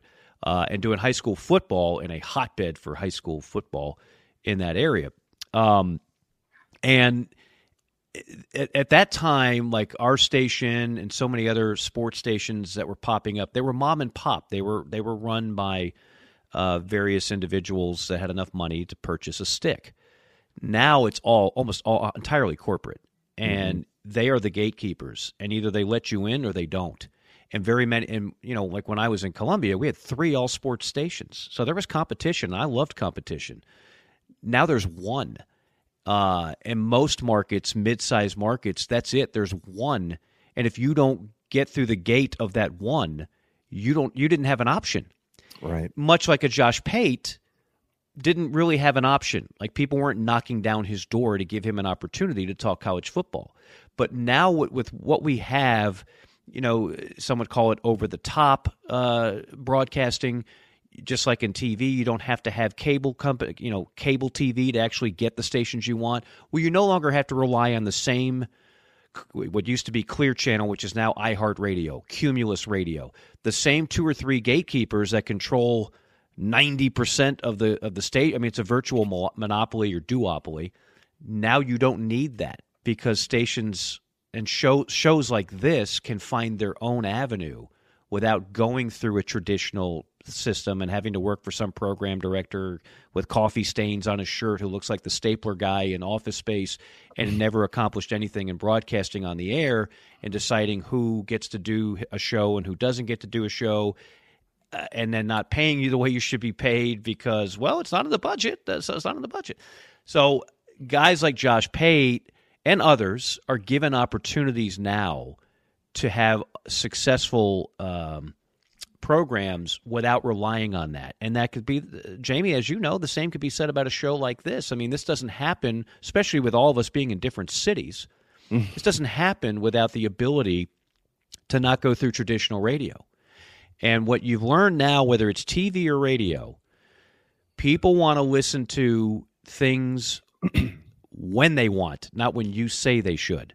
So time slot, like we were on eleven to two. We realize most of you don't listen. You don't have a chance to listen live all three hours, eleven to two. You listen when you're at the gym. You listen when you're taking picking up the kids home from uh, picking up the kids from school. You listen when you're running the honeydew list. You're listening when you're on your way to work. That's the new thing, uh, and that's how people. That's why Netflix is so successful when it comes to streaming and TV shows, and that's why shows like this can, and Josh Pates for that matter, can have. Uh, success in a quote unquote non traditional forum? Well, if you want to watch live basketball, generally the best time to tune in is, you know, live, like it was on Saturday at one o'clock on the yeah. SEC network, where Mike had Sorry, I went off on a tangent there. No, no, no. I, I, I, I teed it up, and um, and and you know, you kicked it. Yeah, I teed it up. You kicked it through the through the uprights. Um, Missouri comes to town, and you know, I think we were texting. Well, I guess it was last night, Mike, or yesterday. Our little group chat about that team and, and the fact that they're 0 7 in the SEC. Sure doesn't feel like it. I, I, think Coach Paris, after the ball game, you know, he was really complimentary of them on the SEC network, talking to Alyssa and uh, Ron Slay and, and Patrick Young and saying, that group over there, man, they just don't quit. You know, they're they're just they keep coming, they keep coming, they keep coming. You thought at one point in time they were oh man, Gamecocks are about to punch him in the mouth. This thing, they're, they're going to run away with it. Nope. And sure enough, here we go. Missouri ends up taking a lead, but Carolina's pretty mature and pretty good themselves, and they got the lead back and they held on to it, and they swept the Missouri Tigers this year uh, by virtue of scores 71 to 69 in Columbia, Mizzou, and 72 to 64. Kind of similar games uh, here in Columbia, South Carolina, Mike. So with all that said, Gamecocks are 17 and three, five and two in the league, awaiting what will be a, a fresh top 25 coming out here in a little while. And we'll see if they're in it or not. But after seeing them now, four halves of basketball, two wins this past week, one over the Wildcats, dominating fashion. One of them where they had to deal with some adversity. They come back, they get it done. Your takeaway here on a Monday morning or now afternoon of this basketball program and where they stand in the SEC. The game is everything I thought it would be leading up. I told you guys this was not going to be an easy one. Um, the fact that it was a close game on the road, the fact that Missouri, it's a return game. It's really hard to sweep teams in this league. I don't care who it is. And then Missouri is going to start biting people. I promise you. Like they're not going to go 0 and 18. Um, and they they have enough. They don't they don't quit. You know that that's not their DNA over there. They're playing a little shorthanded but they have enough to give you a scare, and that's what they provided Carolina on Saturday. And good teams take the best punch from your opponent like that, and then you counter, and that's what Carolina did. Uh, Missouri went on that run, as you mentioned. They they got the lead, and then Carolina uh, counter punched. And the fact that Meechie Johnson can go 0 for 9 and put a goose egg on the board, and you still can win a game like that, says a lot. It says a lot about BJ Mack. It says a lot about Ta'Lon Cooper. You know how I feel about him. It says a lot about Collin Murray, Murray Boyles. Um, it just it just says a lot about this team's character, uh, their overall. Uh, as I, I, keep, I'll keep using that word till my I'm blue in the face. They're very connected, and teams like that are able to handle that type of thing much better than well, I mean, quite frankly, some teams that are not handling stuff like that. For for example, I have Arkansas on Wednesday, and you know Arkansas's got talent, but here they're they're still sitting on one conference win. I mean, what does that what does that tell you? I mean, and then you mm-hmm. had you had a veteran player just quit the team out of nowhere in Davis. Yeah, what's I, the story with that? I don't know. I'll find out for sure. Um, you know, I'll talk with Coach Musselman on uh, either Tuesday night or Wednesday morning at practice, but it's just it's just when it rains it pours, man. When you're down, it's like people keep punching. It's just you know, and every team's been there, including Carolina. Like when you know when you're when you're fighting it, nobody's like, hey, i feel sorry for you. Let me let me help you up there, big guy. No, no, no, no, no. No, it's a shark effect. It's bloody waters. So I I don't know, but um, uh, but clearly they're they're they're on the wrong side of the ledger on, on so many different things. And Coach Musselman has been the most successful NCAA tournament coach in this league the last few years. He won't be this year. Um, I mean, it's just it's yeah. just a different situation. Yeah, Arkansas employed uh, just offhand here. We'll get back to the Gamecocks, but employed some of the same defensive tactics that the Gamecocks did against the Wildcats uh, this this weekend. I mean, it, honestly, going into that game, uh, you know, if you would have, I guess maybe you could have, somebody could have predicted it after what we've seen these two teams, Kentucky and Arkansas, respectively, going through the last couple of weeks. But, um, you know, if you go back much further than that and you say, hey, I tell you what, when the Razorbacks and the Wildcats tangle at Bud Walton in a couple weeks, they're going the final score is going to be 63 to 57. People will be like, yeah, no, it's not. You know, there, there, there will be 180 points scored in that game when there wasn't. Um, so it, it's it's interesting as the season goes along, the things that some of these teams go through, and how they kind of get over the hump and and continue to press forward. And that's what South Carolina has has done. Mike, they're, they're going to get Myles Stute uh, healthy and back tomorrow night. I'm not sure that they're just going to plug him in and say, "Here's 30 minutes, big boy, go out there and do it." Uh, you know, they'll they'll use him wisely. But in in in his absence, I mean, you you were sitting courtside calling the game Saturday. In his absence, here comes Morris Ugusuk, bang, bang from long range. Mm. What? Where, where, now, where did this cat come from? All of a sudden, the last three games, Josh Gray has showed up. Hey, I, give me the ball. I'd like to score some. Okay, well, here you go. Right, you got it. Um, you know, we've seen uh, Zach Davis firing him off from all over the floor, and he he gets his hands in there. He's so good defensively. Um, you know, Collin Murray Boyles. If you go back and look at his stat, like the entire stat line, don't don't stop at the rebounds. You know, keep going. Assists, blocks, steals, like all these things that are on down in the line on the stat sheet. These guys collectively, I mean, it is team basketball to a T, Mike. And a lot of this really has actually happened since Stute's been out of the lineup. I'm not saying that it's a reflection of Myles when he's in the lineup. I'm just saying in the last three games, all these guys have had opportunities to go in there and do something to help this program take a, a step or two steps or three steps forward, and they've all done their job. Yeah, they've picked up the slack, and and look, Stute, he's a role guy. It's to hit open threes. He's the same player that I saw at Vanderbilt, and I don't mean that as a knock, but I mean that's there's an asset to that. You can always use a guy that can stretch the floor and, and hit open threes. Um, but there's a there's a number of guys that to me are more integral to this team's success. And it starts with that backcourt with Ta'Lon and Meechie. And yes, I know Meechie had a bad game, but you're you're not going you're not going to the postseason without Meechie Johnson. Trust me. No. Uh, B.J. Mack, who's again is a unique. He's got an old man game. We were joking about that last week, but he's a he's him a and Ta'Lon. Like, do you want to play them Oh, in that yeah. two on two tournament down at Right. the Y? Nah, No, heck no. no. Because Mack might get up four inches off the ground, but he's the master of the pump fake down low. He's just like he'll pump fake you to death, and eventually players will go for it. And if he's not doing that, he's picking and popping, and he's a, a dangerous enough threat to hit threes. So he's just he's just a dangerous player all around. I had a great you you retweeted um, the clip that uh, we ran on on, on Coach Paris and his background because I, Yeah. you know, after practice, I, I, I said, well, Mon, I said, you know, I, I- people are talking about you now, but nobody knows anything about you. Like they know about the Wisconsin. Know, I said I want to g- dig a little deeper, and we went into his whole family background and what he grew up with, and, I, and I, that's explained somewhat in that clip that you retweeted for those that haven't seen it or missed the broadcast. I thought that was really interesting, and I, I the other thing I thought was really interesting, talking with Lamont and and Kerry Rich, who I've known for a long, long time. Um, and Kerry is very instrumental behind the scenes of helping the Gamecocks, uh, you know, get the get the right roster intact. Uh, think about this: Murray Boyles, who wound up as a top 100 recruit, and is the highest rated prospect on that roster. I don't even think it's that close. You know, he wasn't recruited by Carolina Clemson. Right.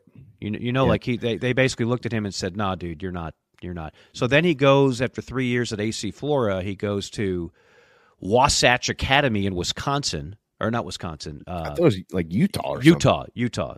Yeah. Goes to Utah, and all of a sudden continues to develop, gets his body in better shape, and turns into that kind of player. Uh, Ta'Lon Cooper, not recruited, not recruited by Carolina. Right. Ta'Lon Cooper goes out, go plays in the NCAA tournament at Minnesota, and now he's so these are these are players that were in South Carolina's backyard and were not offered a scholarship, and now they're helping having helping them have a rebirth of sorts uh, on the court. So I, I I think you know that's a great part of the story as well is that you've got these guys that coming out of high school, the South the, the South Carolina schools, the, the the two Power Five, they weren't interested, and now all of a sudden they're they're winning games at a high level in the SEC. And obviously they're older, and that's a factor. But um, look, there, you look over time. There's been a lot of misses in recruiting over the years with South Carolina basketball. There just have been, and I I, I think that you're going to see with the help of Kerry Rich and the staff. I, I think you're going to see them be. Uh, they're going to have more hits than misses. Let's put it that way. Mike, let's step aside for a timeout. It's twelve twenty. It's time to hit one. Anyways, when we return, though, I I want to dive a little bit deeper with you on Ta'Lon Cooper.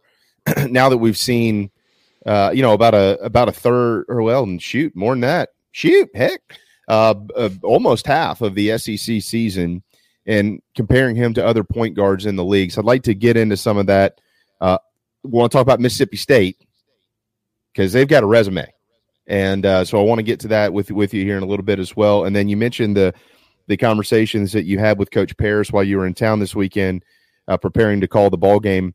I want to dive a little bit deeper into that. And uh, for those that that missed it, you can certainly go to Twitter and check it out. But get you to kind of you know put a cherry on top here uh, Sure. with what you did learn about the uh, the life and career of of Lamont Paris. It's fascinating stuff. It was a it was a awesome uh, clip that Gamecock basketball put out with your voice on it. So everybody, hang tight. We we missed the anthem at noon. We missed the anthem.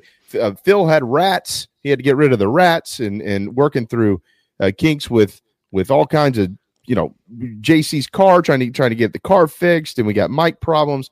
It's all good now. So we'll get the uh, we'll get the anthem to you out when we return here on Inside the Gamecocks the show. Gamecock Traditions, South Carolina's elite retailer for anything Gamecock related. The best selection for basketball, baseball, football, tailgating, kids stuff, and everything else. If it's got the Gamecock logo, it's got to be at Gamecock Traditions. Most importantly, they ship it to your doorstep. Order online at GamecockTraditions.com, where there's always a sale. Gamecock Traditions, GamecockTraditions.com, a tradition unlike the others.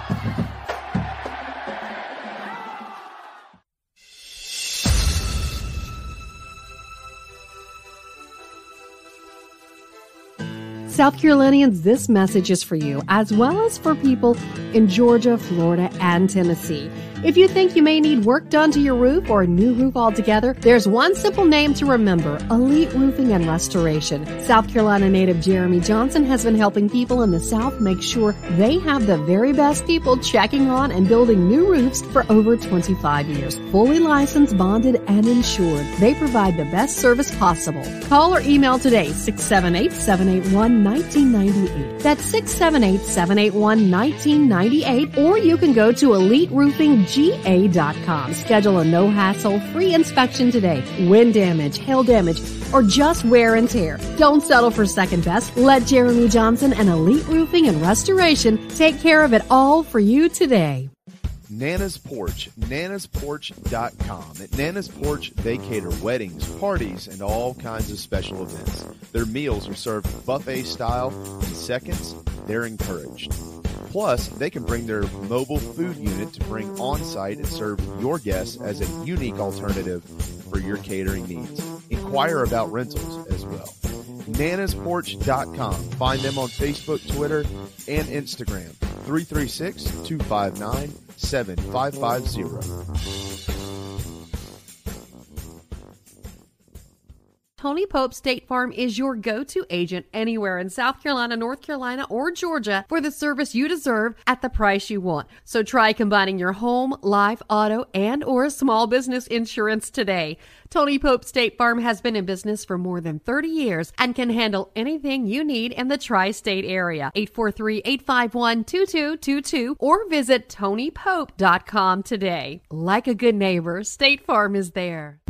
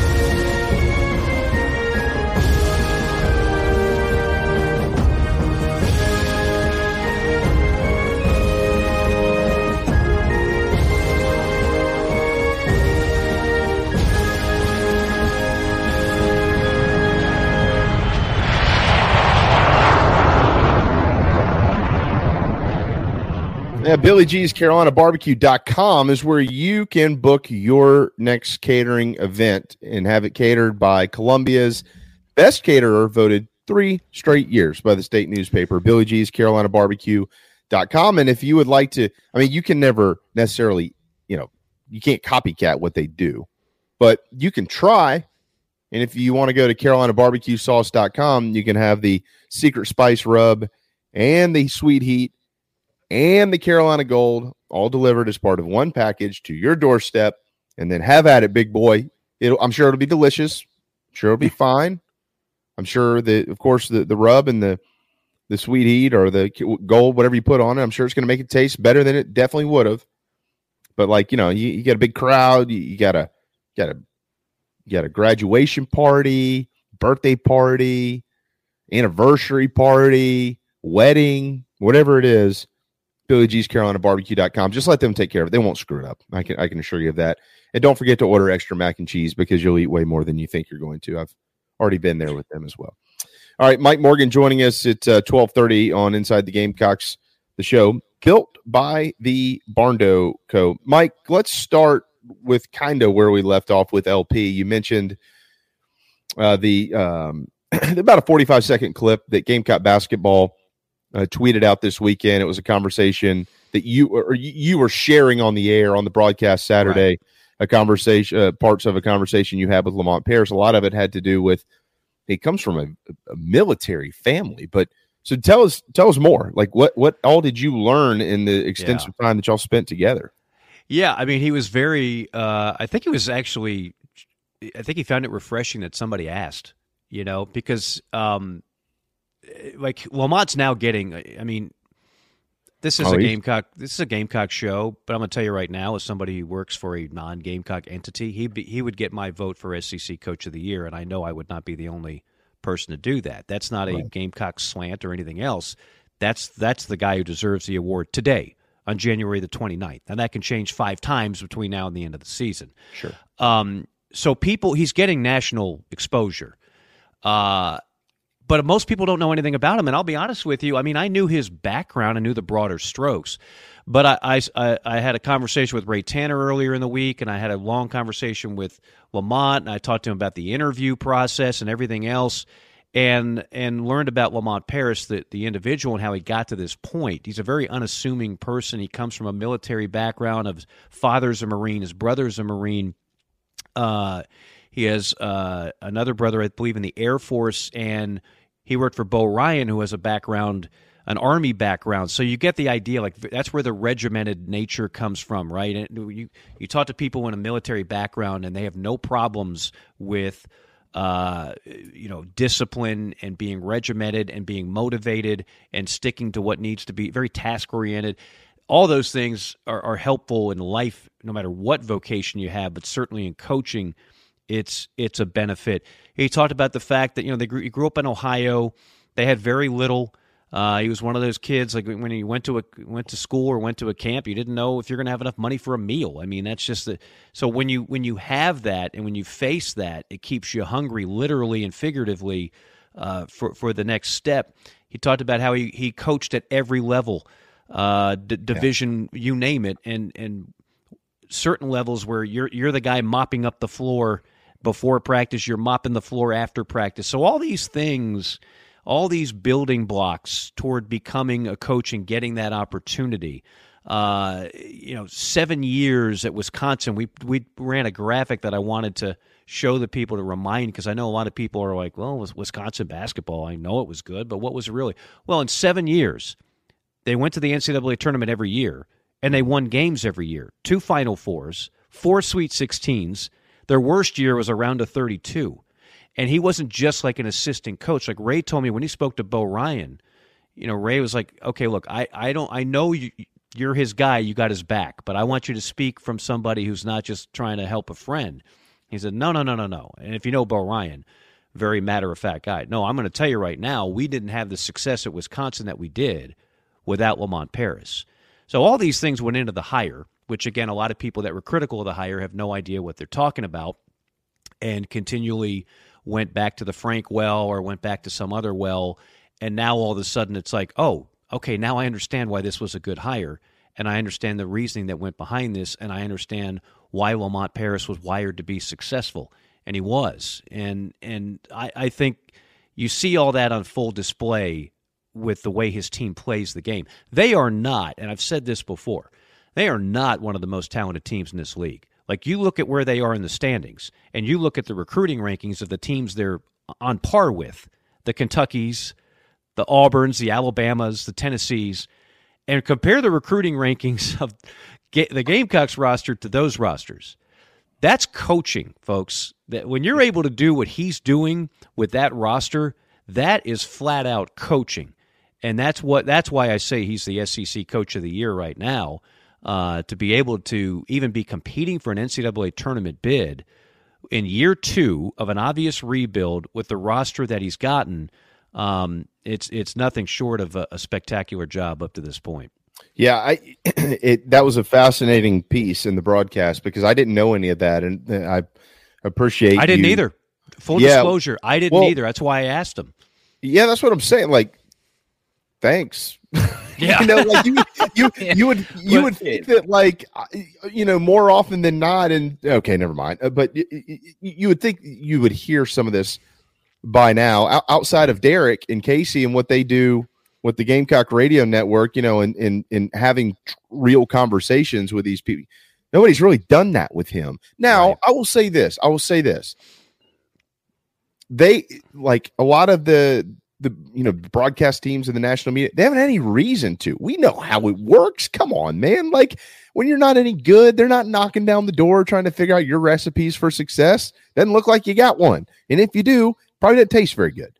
You know, so like these things really only begin to happen. The national exposure and all that stuff is what I'm getting at here, Mike. Not not you, but like the national exposure. that you know the, all these guys this week now all of a sudden they're team of the week, and you got people saying he might be uh he should be considered for national coach of the year. None of this crap happens until you all of a sudden are really good, and then people start paying attention, and then it becomes a story.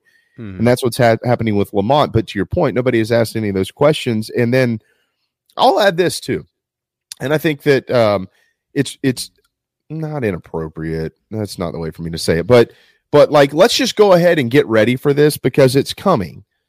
If if they continue to have like let's say they play 500 basketball the rest of the way home, so they've they've got 11 games left in the league, right? And so, you know, what would 500 basketball entail? I don't know. Let's just say it's five and six. Let's say it's under 500. They finish the year 10 and eight in the league, and that would give them, good God, that would give them 22 wins. Wow. Uh, and then you go into the SEC tournament, and, and you're in, they get to 22, Mike. They're no matter what happens in the tournament, they're in the dance. You know, so then they're in the dance. But you know what's coming. He's going to start popping up for jobs and things like like that's going to happen. And then you're going to start talking about well extensions, and then you're going to have a portion of the fan base that's like, well, he had one good year. Why do we extend him? Well, that's because the, that's the way it works. you either you, you either extend and raise or you lose your coach. That's the name of the game now. Um, so like you know that all, all that stuff is coming. But Mike, that's good. That's Well, great yeah. for Gamecock basketball when there's people out there going, "May- maybe Lamont should be the guy for the Kentucky job or or whatever job that opens. That means something good whoa, is happening. Whoa, whoa, whoa, whoa, whoa, whoa, let's, let's, let's pump the brakes a I'm little I'm just bit. telling you what my sources tell me in yeah, Lexington. yeah. He's Cal's not going anywhere, and I don't. That's not. Yeah, that's not a thing. But um, no. Look, I have complete confidence if uh, i i if all those things happen, uh, Ray ain't gonna let him go. I mean, you know, Dawn Staley has flirted with other schools multiple times. He hadn't let that happen.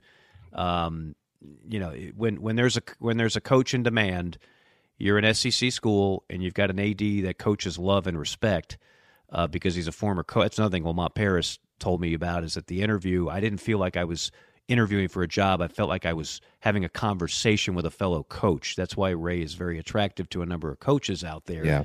Um, and and so no, I look. I think Lamont is very appreciative that South Carolina saw something in him that maybe other schools were not ready to see.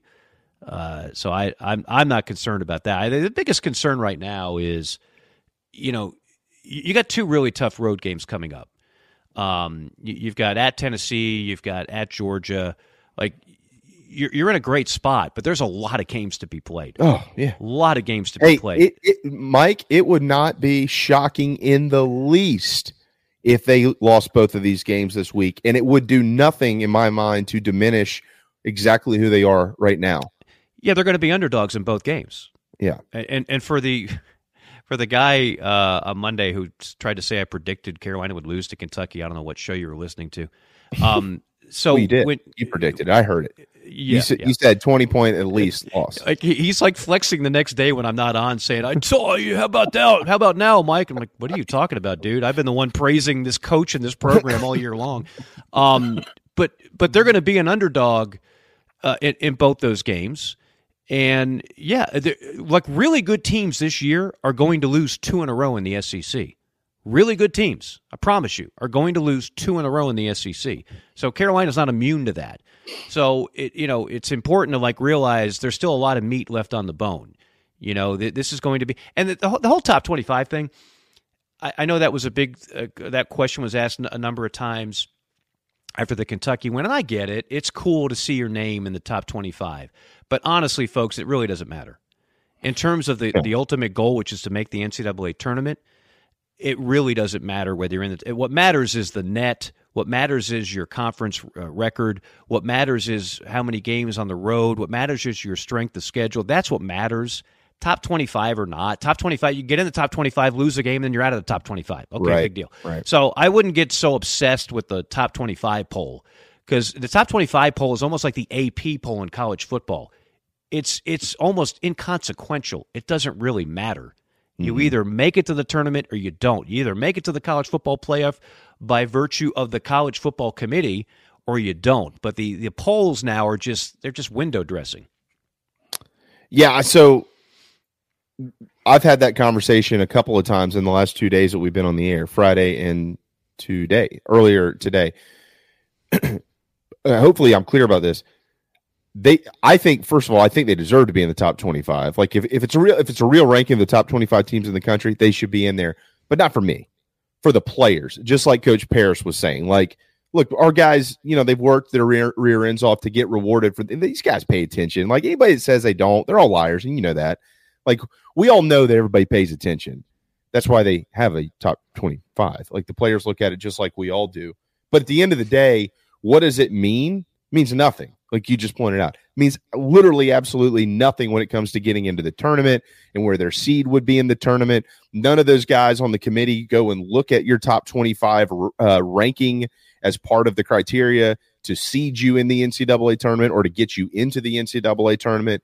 It is literally a badge of honor as the year goes along that you're being recognized for your performance at that point point in time. I think that that is where it's important for the players. The fans, of course, love to beat their chest, and they should. That's duh. That's why another reason they have the top 25.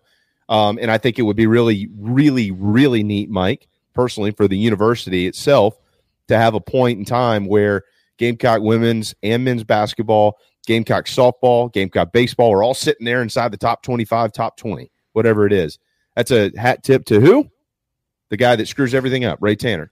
So, like, I, I think that would be a neat moment for the university, but I, he doesn't screw everything up. That's clearly everybody should know that's tongue in cheek. They right? know your sarcasm by now. Okay, good. Uh, so, so I think that that's where the top twenty-five matters. Like for the badge of honor, as you just pointed out very eloquently and perfectly, zero for the end of the season and and, and what it means uh, towards the postseason. Yeah, I mean, here's the thing. Like, come April of this year, nobody will know, remember, or care how many weeks Carolina basketball was in the top 25. What they'll know, remember, and care about is did they make the tournament and how did they do? I've said for years, college basketball is a very simple metric of success. Unlike the other sports, it's it's so it's so painfully simple. You judge a program's success on how many tournaments did you make and how did you how did you do when you get there. And we talked about the one for nineteen ad nauseum.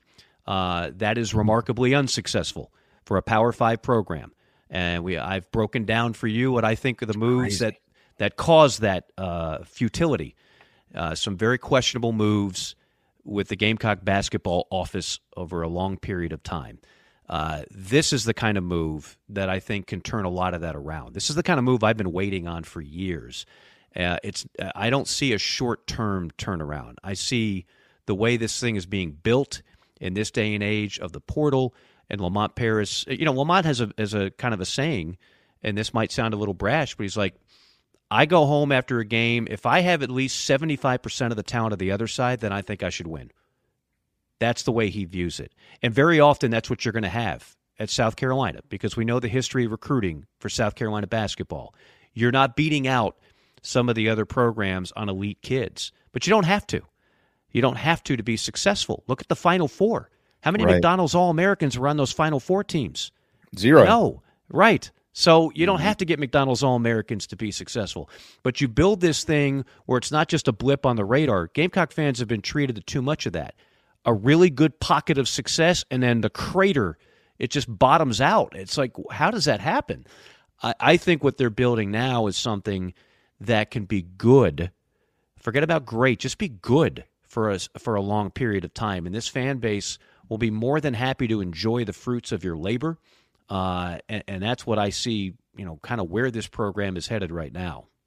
At the end of the day, when they shorten it, shorten your name to LP, you're doing something right. Uh, so hats off to to Coach Paris for just I mean, the name has become synonymous with a garment of clothing. Uh, I mean, you know, what more do you want? I mean, dude, there. I mean, just let it sink in. And we're gonna, by the way, we're we're, gonna preview uh, since we have Mike today, and you have the trip to Knoxville tomorrow. We're previewing that game coming up here in just a little bit, so we won't spin our wheels over and over and over just with the Gamecocks. But um, it, it's still it, it it makes you think twice and look twice if you're a Carolina fan or not a Carolina fan, and you look at the SEC standings and you go, well, now wait a second here. The best overall record are the South Carolina Gamecocks. It's 17 and three, five and two. Holy smokes!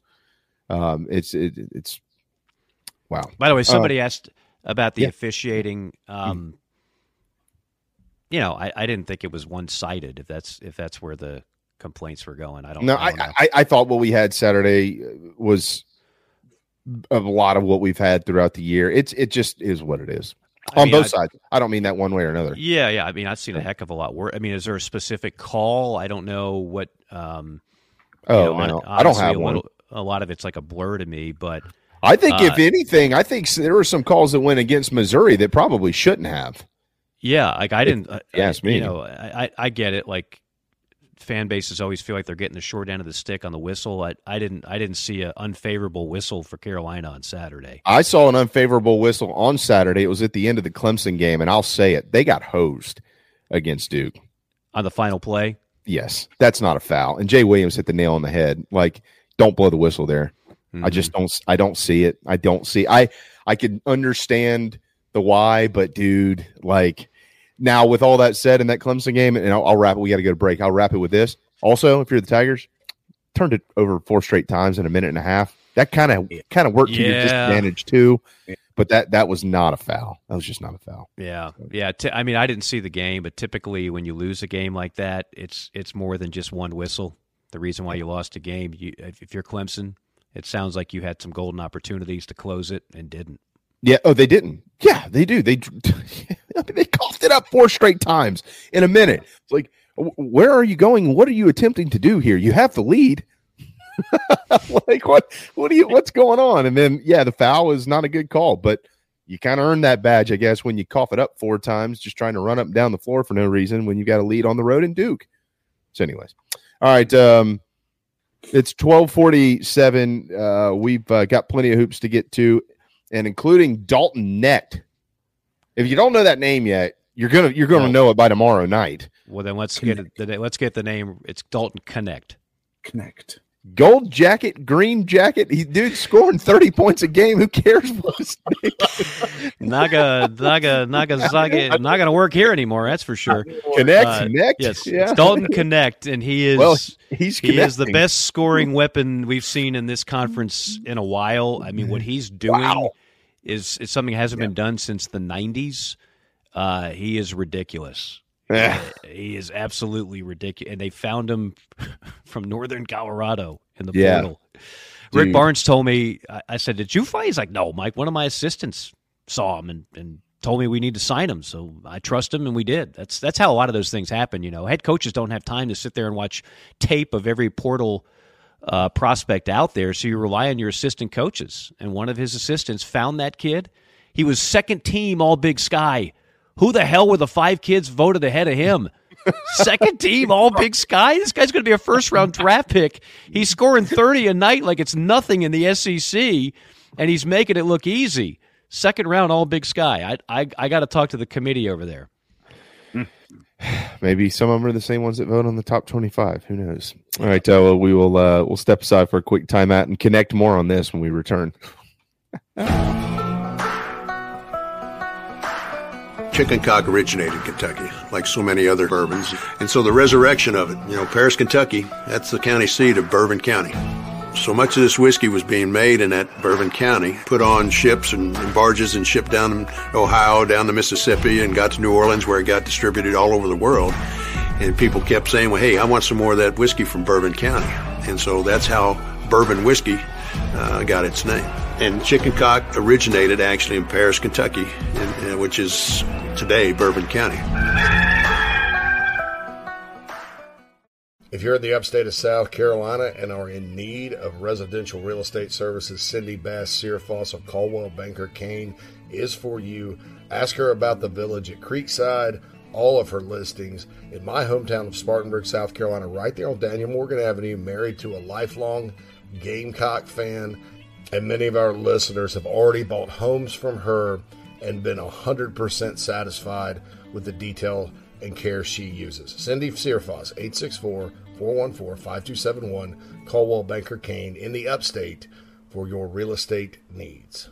Building your dream home is often just that a dream, and sometimes a nightmare. But at the Barndo Company, they commit to quality and build without sacrifice. Customization, open floor plans, limitless flooring options, maintenance free and easy insulation perks, and affordability are just a few reasons why they've been named one of the best builders in the U.S. Believe in your dreams. Visit thebarndominiumco.com. That's thebarndominiumco.com. The Barndo Company, Gamecock owned, Gamecock operated. The preferred sign partner of Gamecock Athletics is Signarama Columbia, and they should be yours too. A full service sign company that handles design, production, install, and service, Signarama Columbia has helped to bring to life the perfect vision for so many all across South Carolina. Owned and operated by proud Gamecock alumni, they can handle all types of signage, including interior and exterior, vehicle graphics, and more. Go to Signarama.com and find the West Columbia location or call them at 803 407 9284. Bring your brand to life with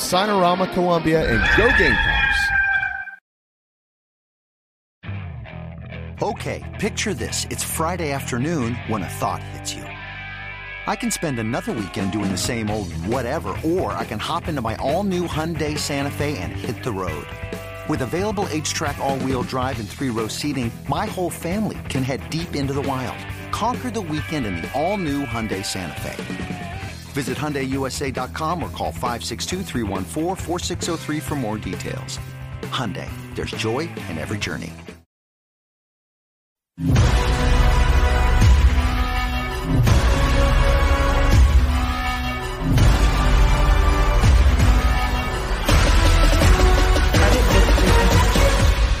This is Jacobi Wright from Gamecock Basketball, and you are listening to the show with JB, Phil, and JC. Go Gamecocks.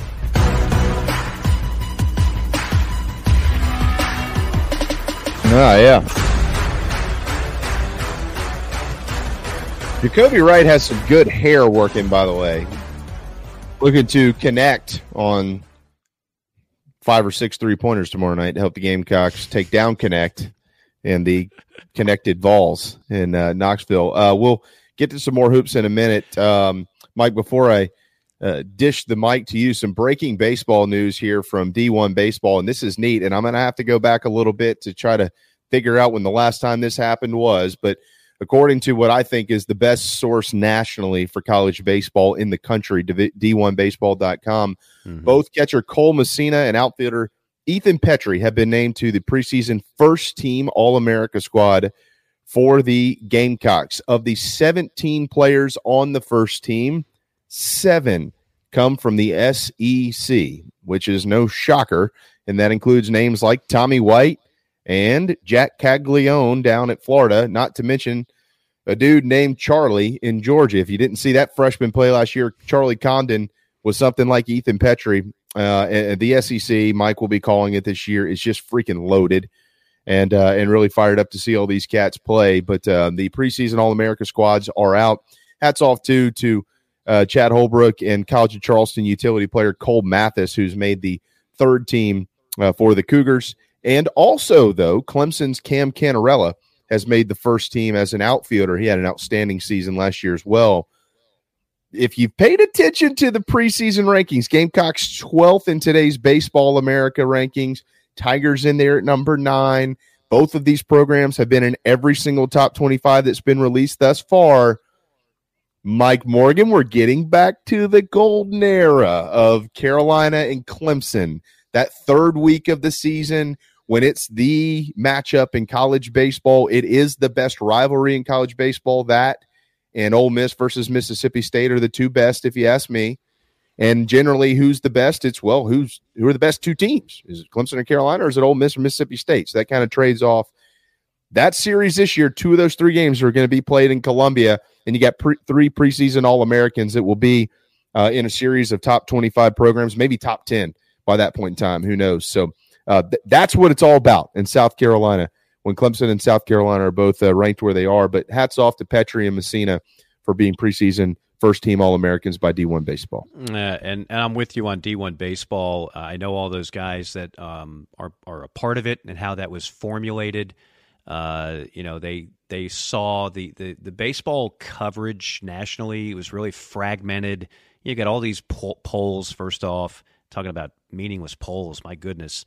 Um, you, know, you had like five of them in college baseball, and you didn't really have anybody in particular.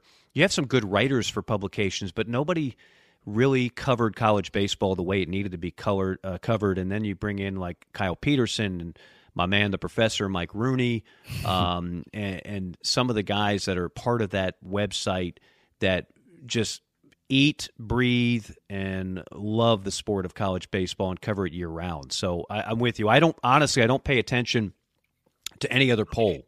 I just look at D1 baseball. That's Um, kind of become our poll of record. Am I reading this right, Mike? Nick Kurtz, the first baseman from Wake Forest, in addition to hitting 353 with 24 jacks and 69 ribbies last year, he stole 50 bases. Yeah, yeah, he's uh, what what has happened to Wake Forest baseball? I mean, wow, Wake Forest used to be a punchline. Yeah. in college baseball, and and now they're just they're getting dudes. Like it, they're an amazing, uh, amazing story because they don't have the facilities or the fan No. support of an SEC. Like they don't have any of that. But I give them credit; they're doing some good things over there. Yeah. Anyway, um, I, I do want to mention while we're throwing curveballs out there, I had a chance to to Sweet. frequent two three. of our prime sponsors uh, over That's- the weekend. that was one of Mike's golden calls, Phil. Swing and a miss, strike three. thank, thank you for that. Uh, D's Wings, you mentioned me and Stu having a chance to, to grab Hey, where's that grub. pick, Phil? Come on, you know why he did it. You know why he put the sauce on his shirt. For I know that's right. That was That's totally intentional. Was it intentional or unintentional? No. It, it increases. No, what happened? What? Oh, there we go. There, that's just beautiful. Mike is of the people. That's just be- so. Okay, now there is a story behind this, Uh-huh. and not and not just me being slovenly. By the way, look a beautiful backdrop. That's the first time I've been to the new location uh, off of Meeting Street. Great, great spot. Yeah. So Stu had a blast with this. So I had a heck of a week. Uh, three things happened in, in the course of. I went straight from Gainesville to do a game, to Columbia to do a game, and back home. On the flight from Gainesville to Columbia, um, I, I got upgraded to, to first class, and I'm sitting next to a gentleman to my left who's drinking coffee. And Mm. when you know when you're about to land, Mm-mm. you you hand over your, your trash to the flight attendant. They they want to clean the aisles, you know, courteous for the for the cleanup crew and for the next people that get on the plane. The guy takes the coffee and somehow drops it completely in my lap. Now, so on my pants, I have coffee from left thigh, crotch, right thigh, and this guy pooed his pants. yeah, I mean, it doesn't look good. It does not look good. And I still have to get off a plane, get on another plane before I even get to Columbia in the hotel. And I've got this all over my pants. It's a complete accident. He's apologizing all over the place. What are you going to do? I'm not going to, you know, uh, get all worked up over it. I'm sitting there with the, the wet naps and trying to clean it off. So that happens. Then uh, one night I'm I'm having dinner in Columbia and I'm uh, I'm flying solo. I'm at the bar. Uh, I'm talking to one gentleman who, rec- who, by the way, I can't even begin to tell you how many people in Columbia came up to me with nice things to say about this show and about Chief Sports. Um, uh, word is out. Uh, Columbia, South Carolina is definitely on board with ITG. So uh, one gentleman came up and we're talking, and he remembered a remote I did like 20 years ago. And then some random guy comes over and is talking uh, our ear off. And again, an accident. He has a drink. He puts it down on the table. The table it has a little slope to it. It's kind of like an illusion, like it goes flat and then it like dips and then it's it almost shaped like a mushroom. And he put it on the wrong side of the mushroom. That drink spills. Guess where? In my lap. Different pair of pants. So now I've had coffee spilt on me and I've had a bourbon drink spilt on me. So laundry was real good when I got home. Uh, and then in between all that, I go to D's with my man Stu Lake, uh, and we're eating. Uh, you know, we're eating. I get my normal. I get my wings with the hot sauce. Now, sometimes I mix up the sauce. I get my wing chips floppy with the malt vinegar, and the girl gives gives me the hot sauce, and I pop it open, a little plastic container, and the sauce just spills all over my pants.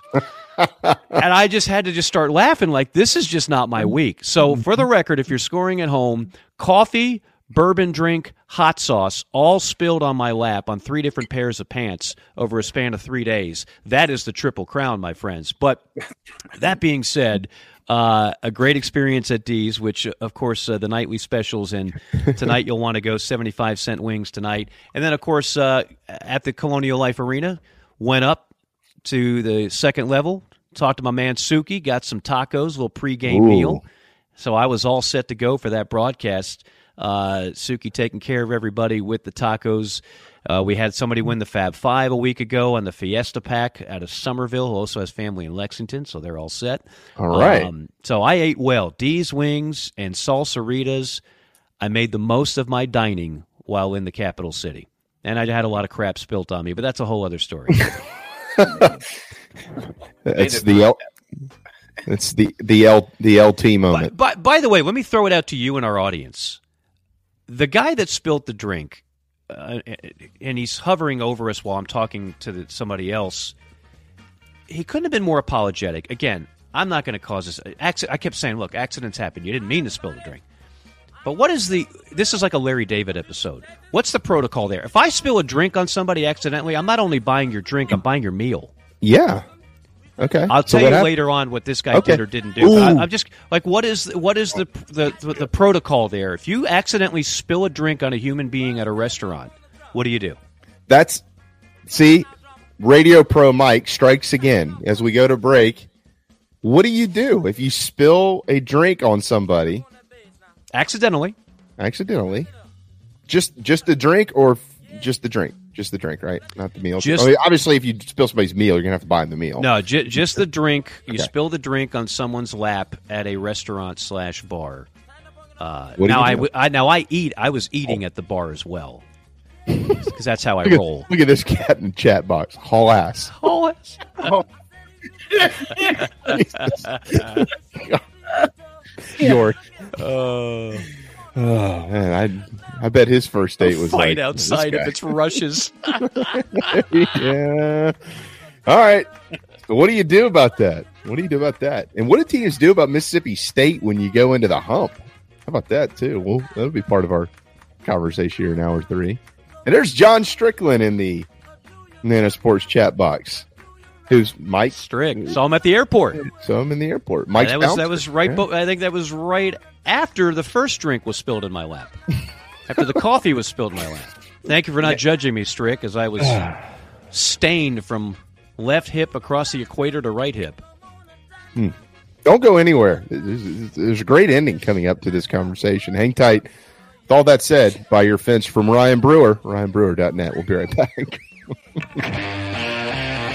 Down here in the South, we don't always see eye to eye. While our taste in college football teams, or what sauce, if any, goes best on a rack of ribs, or what to mix with our Dixie vodka might be up for debate, we can all agree there's nothing better than a Southern tailgate. And like our favorite college teams, our ingredients come from small towns and big cities. They're grown in Southern soil, are crafted by Southern hands, and proudly represent the South in our backyard and beyond. So raise a glass of Dixie Southern Vodka to celebrate being made in America and raised in the South. Electric Bikes of Charleston offers the most fun you'll ever have on two wheels.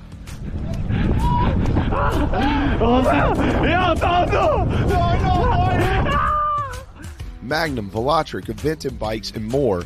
And they sell to consumers all across the state and offer outstanding warranties and service after the sale. Five levels of pedal assist plus a throttle help you handle the southern heat better, but still get great exercise. Bikes are available all ages and sizes. ElectricBikesCharleston.com or stop into their store in Mount Pleasant. Electric Bikes of Charleston, powering inside the Gamecocks, the show. Hey Gamecock Nation, my name is Kyle, longtime listener of the show and avid golfer. I wanted to take my game to the next level, but let's face it, golf is a hard game to learn on your own. I heard the ad from McKellar Enterprises and reached out to the owner and former Gamecock golfer Meredith Taylor. In just two months of working with Meredith, I shot my lowest round ever and I've never felt more confident in my golf game. So if you're looking to take your game to the next level, go to McKellarEnterprises.org and book your lesson today with former Gamecock golfer Meredith Taylor. Go Gamecocks.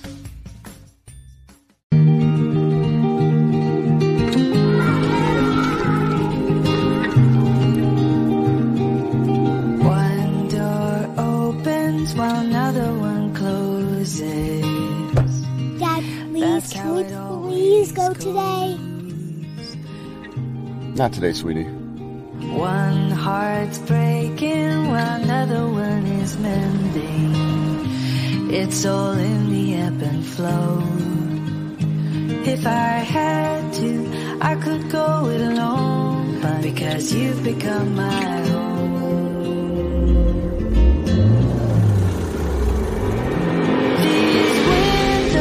Shatter to the ground. These walls could fall right down. Because you've become my home. We don't have to tell mom, right? Because you've become my home.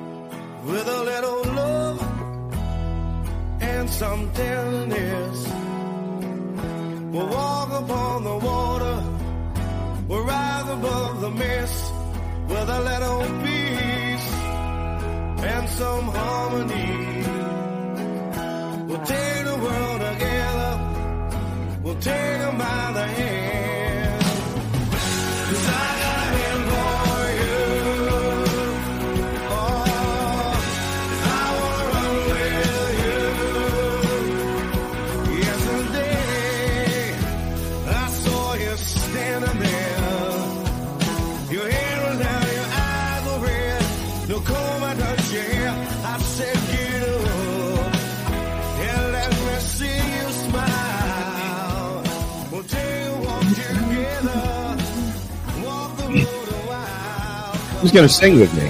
Any of you? No? All right. Welcome back. 105 here on Inside the Gamecocks, the show. Live from the Signarama Studios and served by Chicken Cock whiskey or bourbon. Don't don't don't make that mistake. Don't spill chicken cock. If you can't find it, go to the Chief Sports app and pull up the Chicken Cock Challenge. And that is where you can type in your address and find it in a store near you. Breaking news the top 25 is out. The Gamecocks are 26th. They did not crack the top 25 from the AP. 108 votes for Oh. For South Carolina. They did not crack the top 25 even after doing what that's Mike. That's this just is like the girl that you know she keeps unbelievable. She keeps giving you a lot of attention. She she's giving you all the signals, and then the moment you ask her out, she's she's washing her hair that night. Uh, it's crazy. Uh, like but again, like I said, it, friend it, it- zoned by the AP. No, yeah. yeah, it doesn't. It it honestly doesn't really matter. But I get it. Like it's it's cool to see your name in the in the in the poll. But you know what's the bigger name? Uh, and they don't publish this, but we have access to it, and that's the Joe Lunardi. You know, every day I get an update on who's in, who's not in, first four in, uh, last four out, next four out. Like that's the poll that matters. Nobody And cares at the end of the year. Firmly in. They're they were an eight seed going into the Missouri game. Yeah. Uh, yeah, and I haven't I haven't checked what the latest is. You know, the the, the beating Missouri at home doesn't help your metrics, right? Now, winning winning some of these road games coming up that would that would do it. That would that would definitely. Do I don't it. know. It might not. Might not. Which which one are we talking about? Oh, I'm just I'm being facetious. That's all. You were overly sarcastic today. You are Yeah. it- well, well, I look. I can't. I can't. I can't back off of what I said on Friday. Like, there's no way that they're not one of the top 25 teams in the country. Again, as you pointed out, you're, there's there's two sides of the conversation. There's the side that matters, which it doesn't matter, and then there's the side that doesn't matter, which is the badge of honor. Like, hey, we see you. We see you. Right. You know what I mean? Like that that's that side of things. And the only reason that I was even going down that road is because Lamont has been asked about it twice and he had been bashful about it. He's like he's not he's not been the guy, you know, he's pretty quiet. Clearly you spend much time with him. But he has not been the guy when he's been asked about this who's like, "Oh, we don't worry about that. You know, we just got to take care of business." He hadn't said that at all actually. He has said like he said on after the game Saturday, "Eh, well, you know what? They'll pay the price if they're not paying attention. Yes, was, like, I was You know, he, he he's nice been that. pretty stern about where because I think w- like the way that he sees it as a coach is this is about my players. They deserve for people to pay attention to what they're doing and and they've worked really hard to get here. They were totally written off. They were picked last in the league and so anyways, I you know that's kind of where I came from with it last week like I think that there's something wrong. There's how on earth through 20 games at 17 and 3, 5 and 2 in the league without everything they've done, can you not consider them one of the top 25 in the country? Do you have the poll in front of you? Yeah. Uh, Uh, where do you want me tw- 20 through 25. Okay, uh, Florida Atlantic at 20, um, Dayton at 21, okay. uh, and they just got beat at Richmond. Uh, BYU at 22.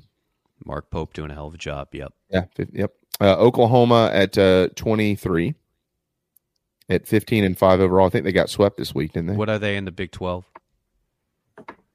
Um, I Oh, don't know. sorry, that that's I didn't mean to put you on the spot with that. No, no, I can find it. It's- Curious. It's, the power of the internet, Mike. I can. Uh, well, I know, it's, but it might well, take you a few seconds to. in a hurry. I can I can pull it right up. They are currently in the Big Twelve, um, three and four, Three and four. Hmm. and three and four. They're they're down there, fifteen and five overall. Oklahoma lost two games this week.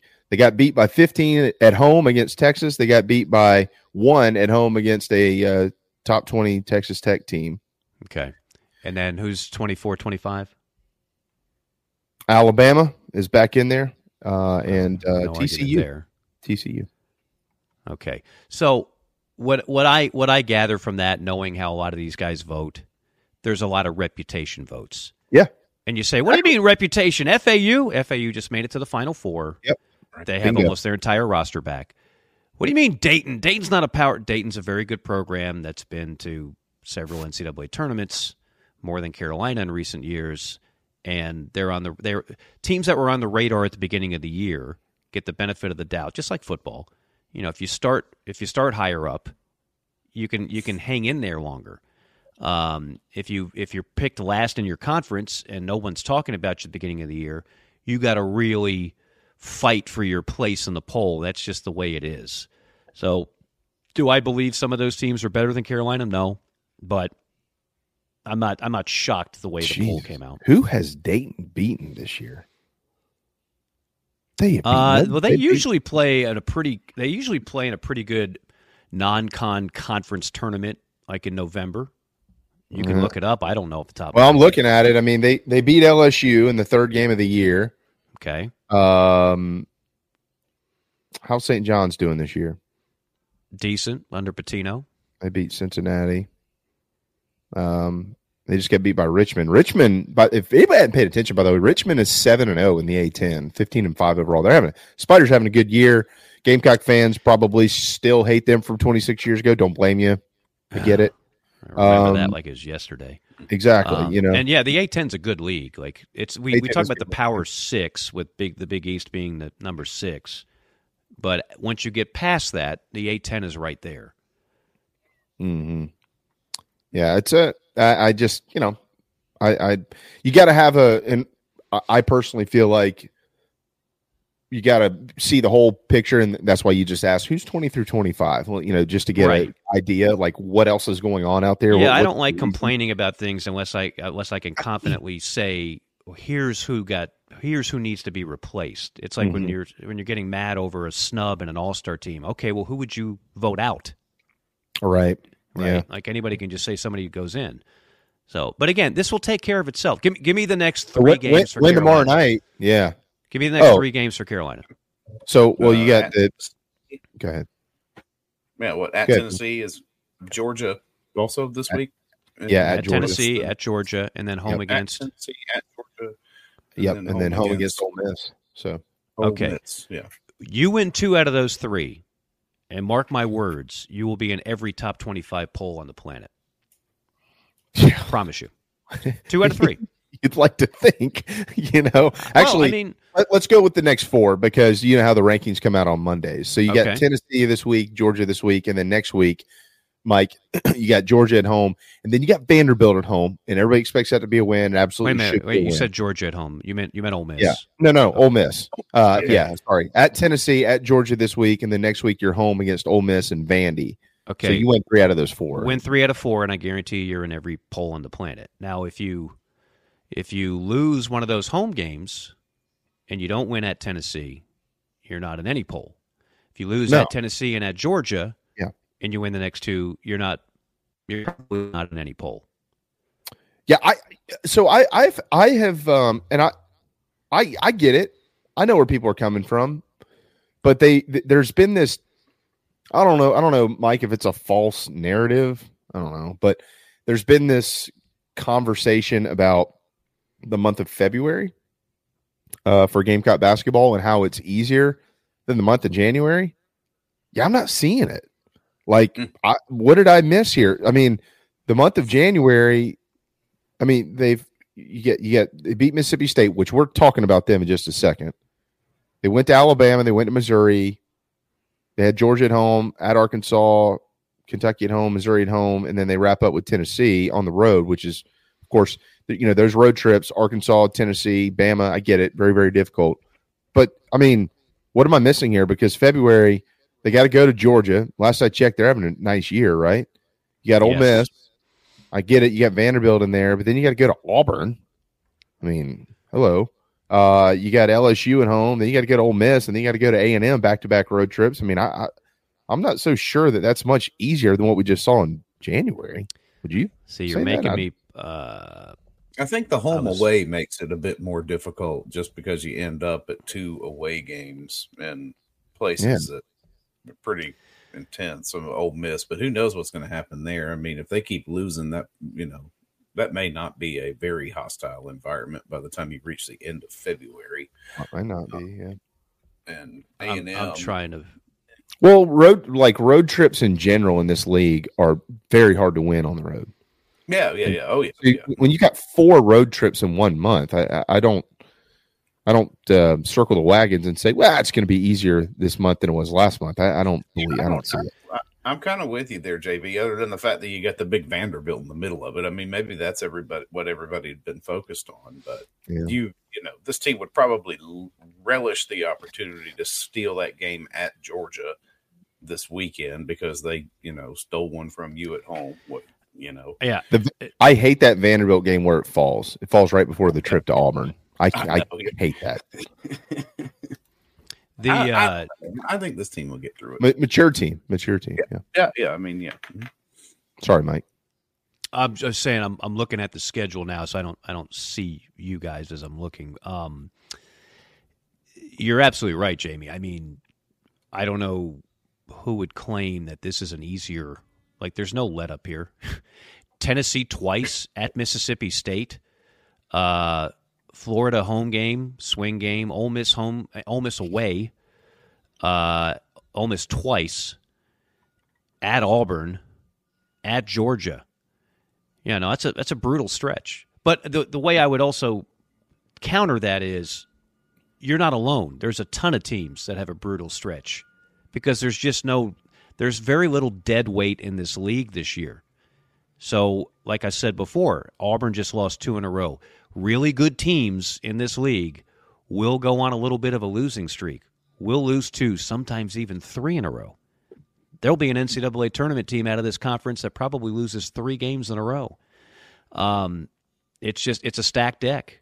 But would you rather play in that or a weak league where you're lucky if the league gets two bids? So this well, is- I mean, the price you pay. Yeah, to your point, I mean, we we can we can fuss and discuss the Gamecock schedule all we want to. I mean, I'll be honest, I don't. I mean, they're all tough right now in the SEC, but I'm not so sure anybody has had a schedule like Mississippi State's to begin the season in the SEC. Sweet Jesus! I mean, they had to come to Columbia, and when you look at like that's the thing is a lot of people have these conversations without changing anything in their thought process from the way that they saw it before the season began or before the conference slate began. Teams get better, teams get worse, teams surprise you, teams, you know, and and so I think that's where a lot of this stuff comes. But when you look at what Mississippi State has gone through, Mike, whew, wow. I mean, three and four is probably a blessing to that program and Chris Jans. They had to come to Columbia. Clearly, we all see what the Gamecocks are doing. Then they had the Vols come to town and they beat them. And then they had Alabama come to town and they lost by eight. And then they had to go where? Kentucky. And they lost by 13. They did have a little bit of a break in there with Vanderbilt, but then they just had to hit the road for the swamp. You called the game when they got beat by nine against the Gators. I called the game they when had- they beat Tennessee. and then they well then there's somebody over there is about to hire you because they just they, they just had now they just they did just beat Auburn without you. I'll, I'll, I'll give them that. They, they were able to pull off the upset, but they did have Pat Bradley in there, so maybe it's a Pat Bradley thing. That's true. So they beat Auburn by six, but then here are their next two at Ole Miss, who just went into A and M and won the game, and then they've got to go on the road to Alabama, and that's those are their first nine games of the year. Yeah. Woo! And and there's a reason why the KenPom's got them at 32, and I where, where are they? 38 now in the net rankings, Mike. Like, Well, and I give them- 36. They're a tournament team. I give them credit. Remember, do you remember their conference record last year? No. They made the tournament. Well, I know they made the tournament, but I don't remember the conference record. Okay, they were eight and ten. Okay, I I, I was about to say seven and eleven. So okay, There, all right. there were two SEC teams that were nine and nine, and didn't make the tournament. hmm So, how was that? Well, they're That- non-con. Yeah. Again, it's it don't don't get obsessed with win total. I hear the twenty wins. That's the magic number. There is no magic number because we're not dealing apples to apples. Same thing. Every- in college baseball. Forty is not the number. Of anymore. course, Uh, yeah. How many times have you heard that old axiom? Oh, Right. forty is the magic number, and if you want to, no, no, not everybody's got the same schedule. Not everybody's in the same conference. Some Yeah. teams schedule. And look, if we're being brutally honest, the non-con strength of schedule is not going to benefit South Carolina. No, It's just not. Right.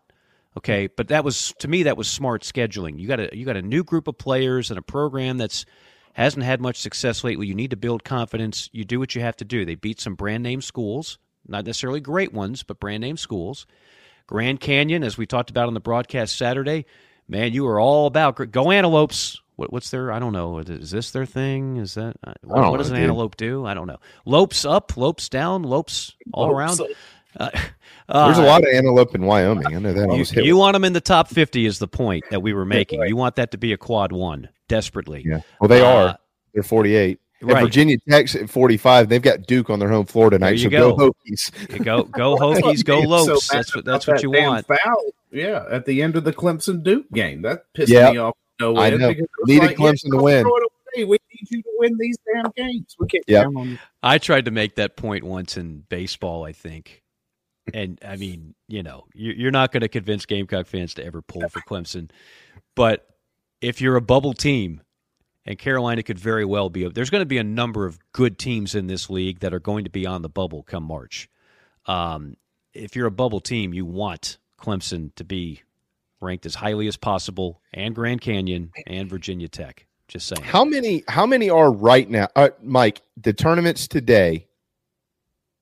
There are eight, five. There's eight in for sure today. I think so. Okay, so Bama, Tennessee, South Carolina, Auburn, Kentucky, Mississippi State. Who am I missing? A and M and Ole Miss or Florida. I th- I think there's going to be Florida and Ole Miss are going to be bubble teams. Yeah, yeah, they'll go in and, and, and, and and maybe one of them gets over the top and one of them doesn't.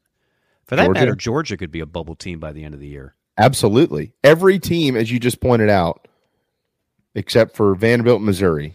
Well, I'm sorry, Arkansas, but you too. Except for those three teams, everybody else has enough on the schedule.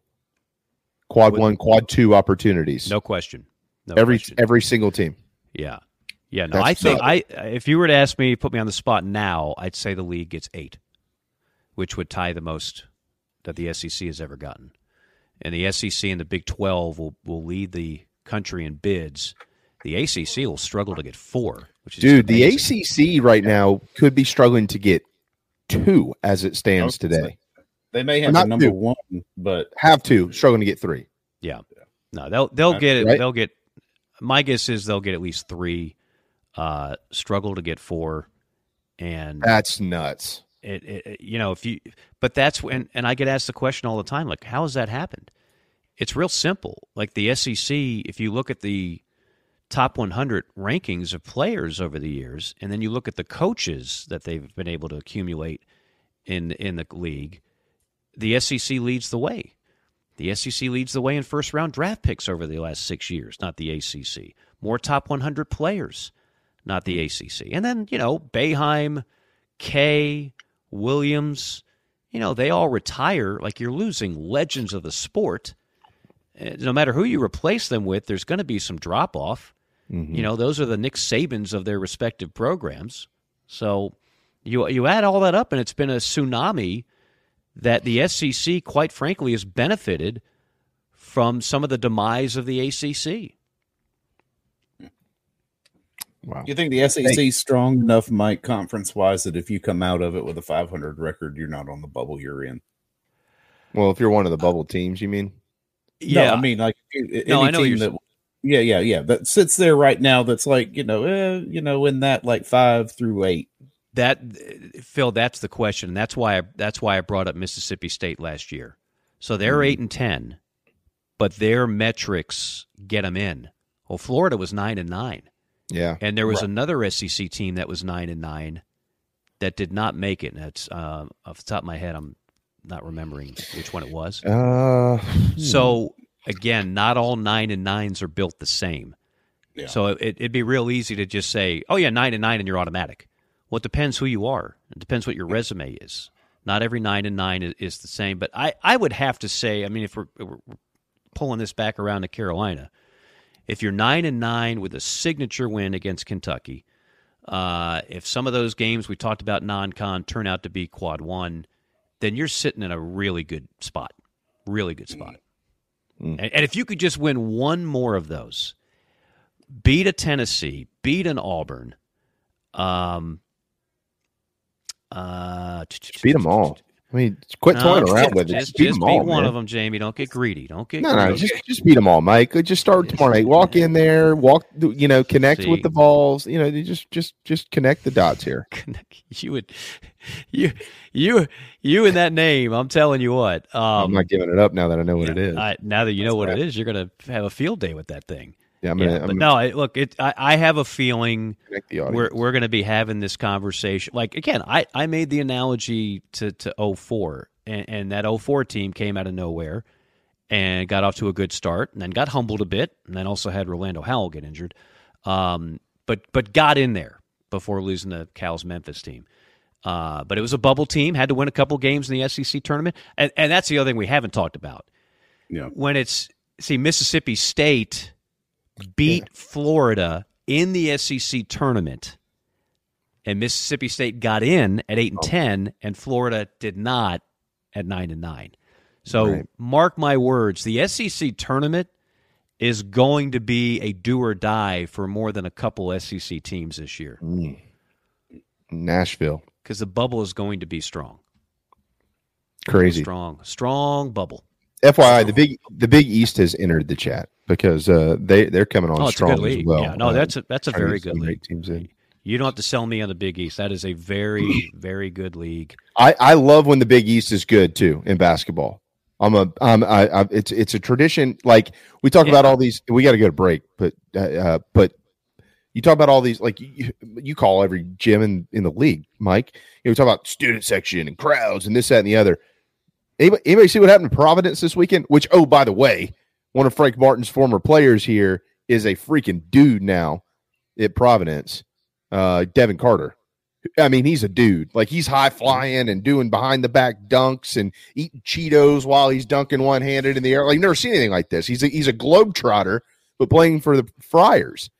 And but but that whole league, that's what they Mike. It's so cold up there. They just live and breathe. They're like, let's go get in a warm gym and, and probably drink There's a no bunch football. yeah, There's and no drink chicken cock bourbon all day. Yeah, exactly. You get all Yeah. fired up to pull our team through. That's it's it's, crazy. like it's like Creighton. Creighton gets uh, Warren Buffett money, so they have NI. Like Creighton gets players now. Well, how does Creighton get players? They don't even have football. Well, because all their money goes to basketball. Basketball. You know, that's- Marquette.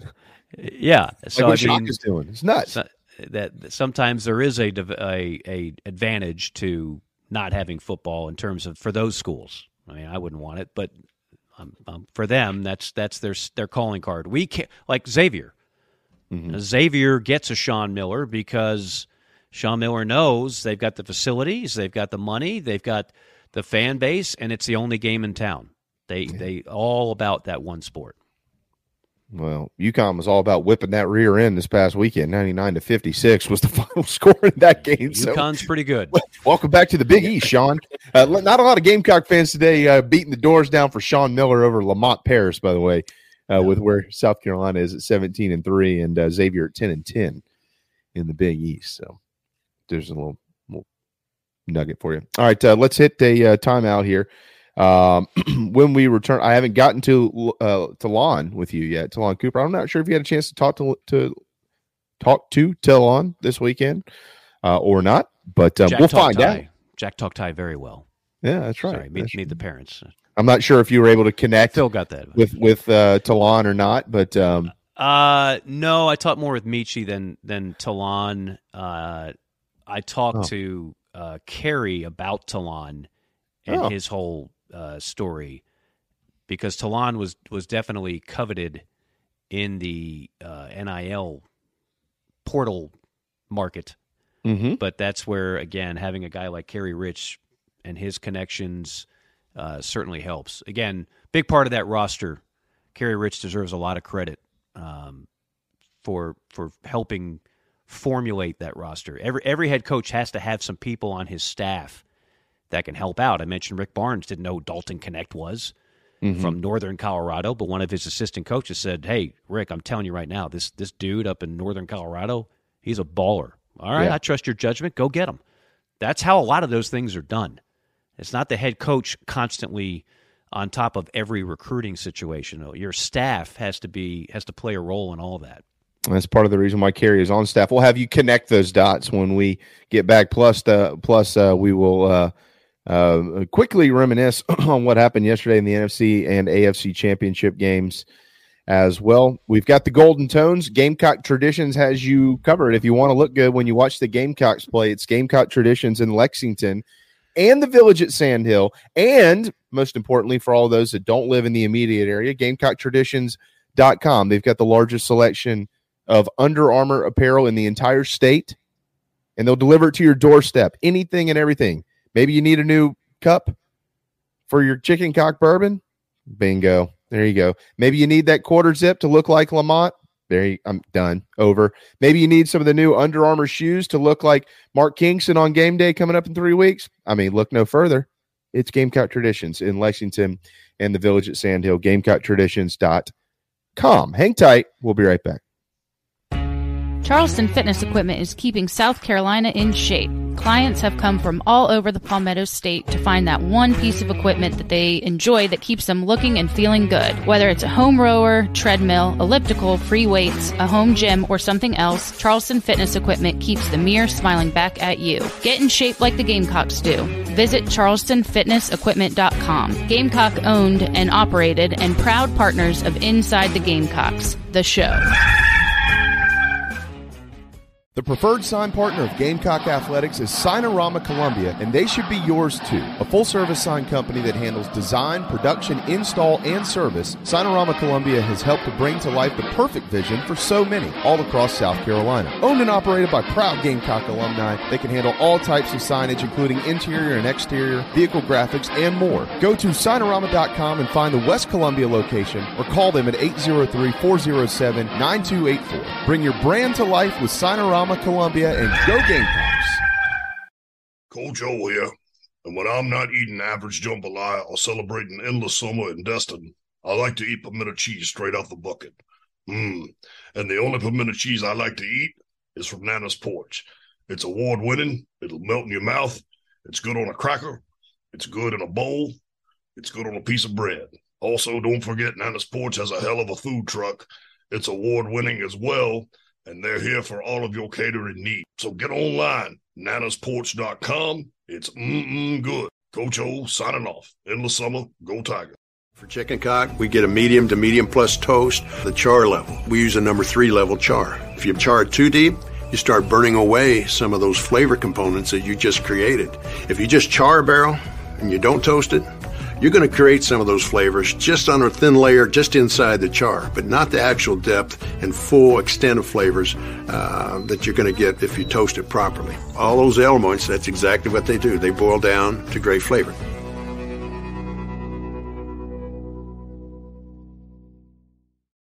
If you're in the real estate market in the low country or even in the Midlands, please contact me, JB, with Coast to Coast Realty SC.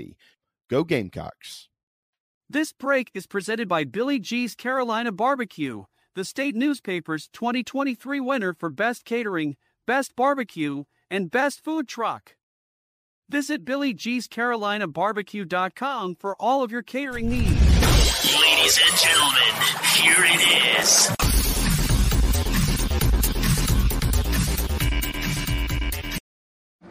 Welcome home. That's what the Gamecocks say, and so does the Barndo Company, where they can build your dream home starting as low as $160 per square foot. If you live in the Carolinas, Georgia, or Tennessee, their turnkey process takes just four to six months on average and can be custom designed by size and details. Make your dream a reality. Visit thebarndominiumco.com. That's thebarndominiumco.com. The Barn Barndo Company, Gamecock, owned and operated.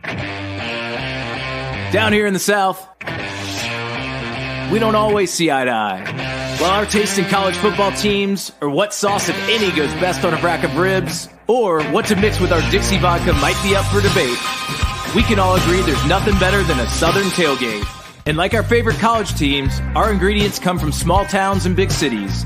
They're grown in Southern soil, are crafted by Southern hands, and proudly represent the South in our backyard and beyond. So raise a glass of Dixie Southern Vodka to celebrate being made in America and raised in the South. Michael Campbell arrived at South Carolina in 2003 after growing up in Virginia and was dubbed the Winchester Rifle by Gamecocks great Tommy Moody in the broadcast booth. He left in 2006 a legend, a career 315 hitter and 20th round draft pick of the San Diego Padres. Campbell was first all time in games played at bats and triples, second all time in hits with 299, singles and total bases, third all time in doubles, top 10 in runs scored and RBI, and he hit 31 home runs in his career for the Gamecocks. Now he's passing his knowledge to the next generation through his business, Soup's Swing Shop. If your son or daughter wants to improve their game, Soup's Swing Shop offers virtual lessons. Mike will connect with you, diagnose your swing, and create a special game plan to help improve it. Call them at 859-414-8240. Email soupsswingshop at gmail.com or find them on social media and on the Chief Sports app. Soup Swing Shop. Play ball.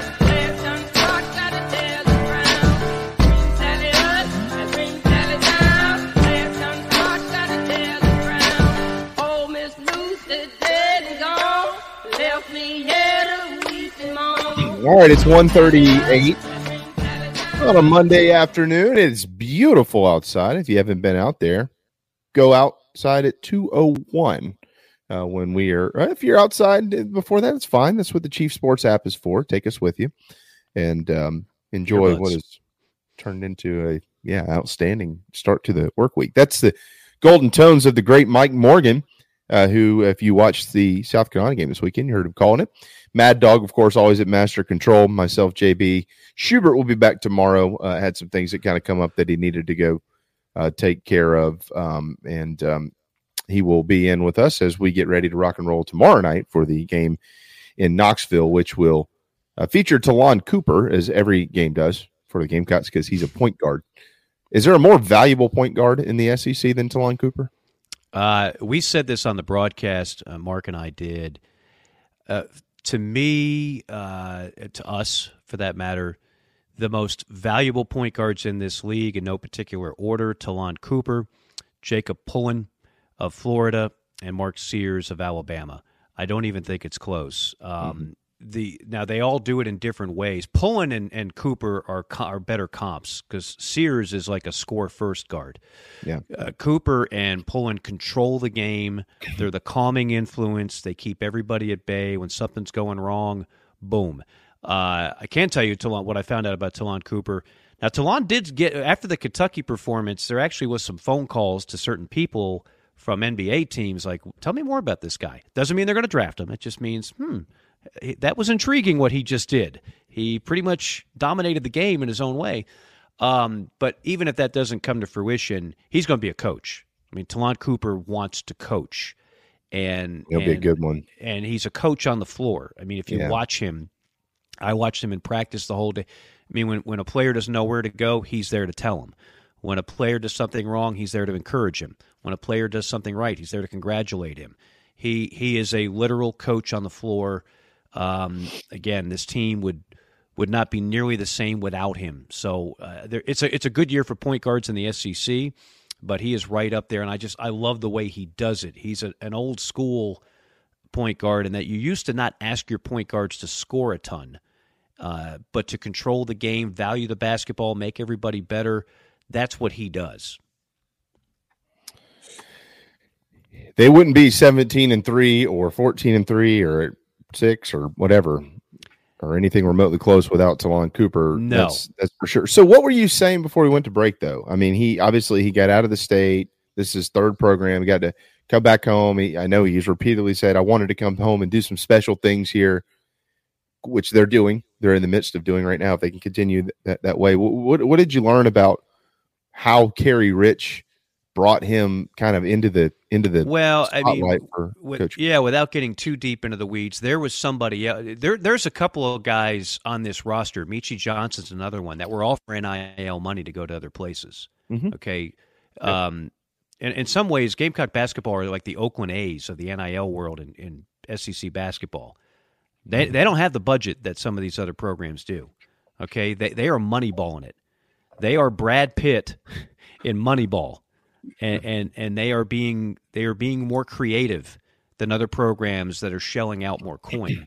And that's the and in the case the relationship that Kerry Rich has with a number of coaches uh, and and uh, players throughout the state that helped land Ta'Lon Cooper when he had other offers. So, without getting too specific, be thankful for Kerry Rich on multiple levels.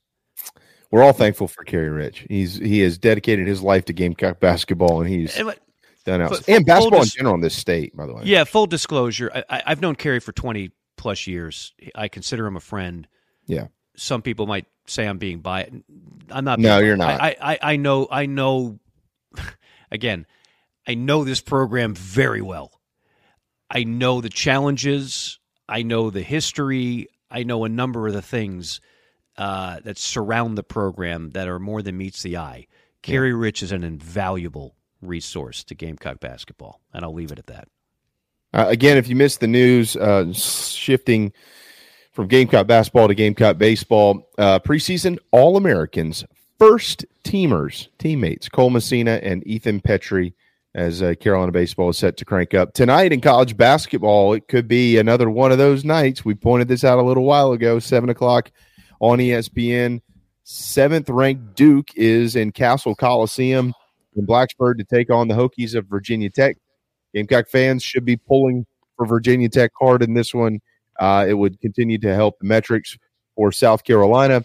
And then you've got fourth ranked Houston tonight on the road at Texas at nine o'clock on ESPN from the Moody Center in Austin, Texas, where they'll be very much coddled by their home fan base. I got news for Texas. And Mike, you can't get in all this because you're going to be calling their games, but I hmm. can't because I'm not. What just happened to BYU ain't happening in the SEC.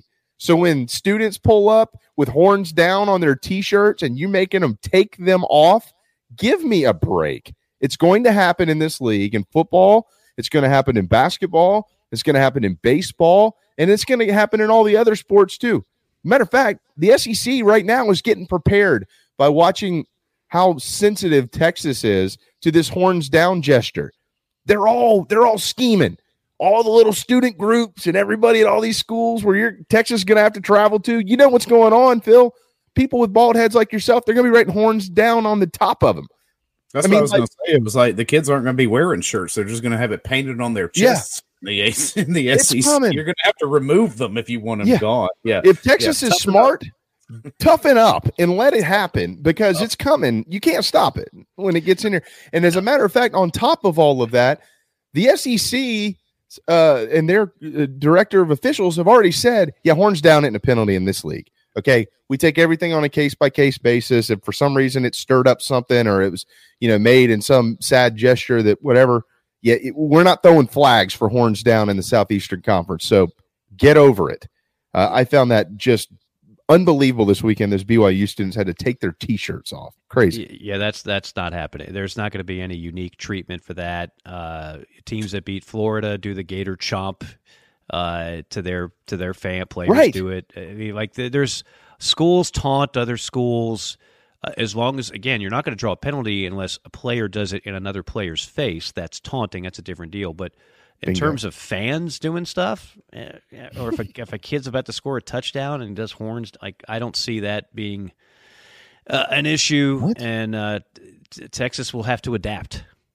Yeah, That's just dude, how it is. You just brought up that you brought up Exhibit A in the SEC. Exhibit A.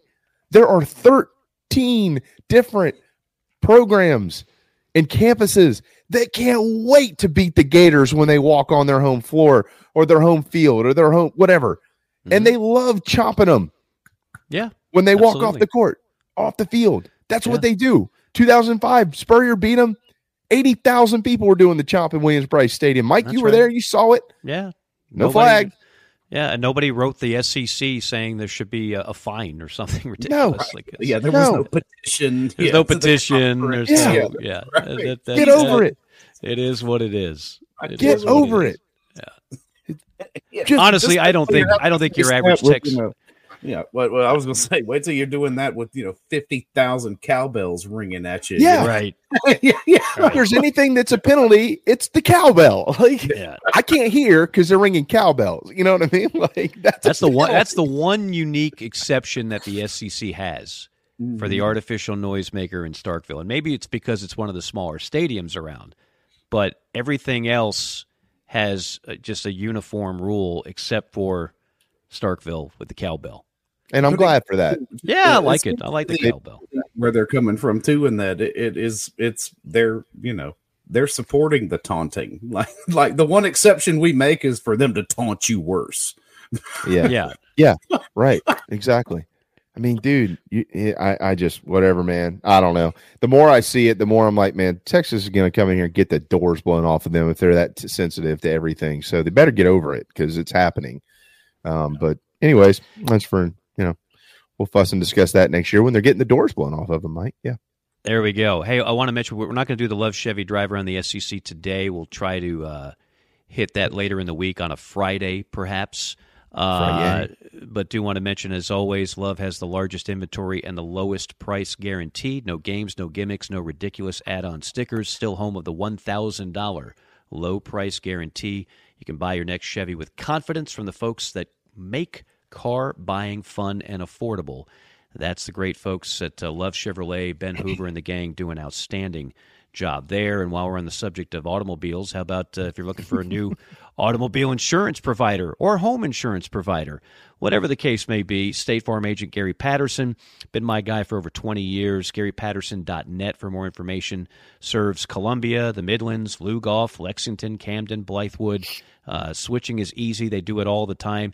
You sometimes you think you're getting like bargain rates when you go with somebody else. You're really not. So you're getting better better coverage and very often better prices as well. Believe me, I've been on both sides of the fence, having good insurance with Gary and having not so good, as I've told you here recently, because I had to get a different policy out of state.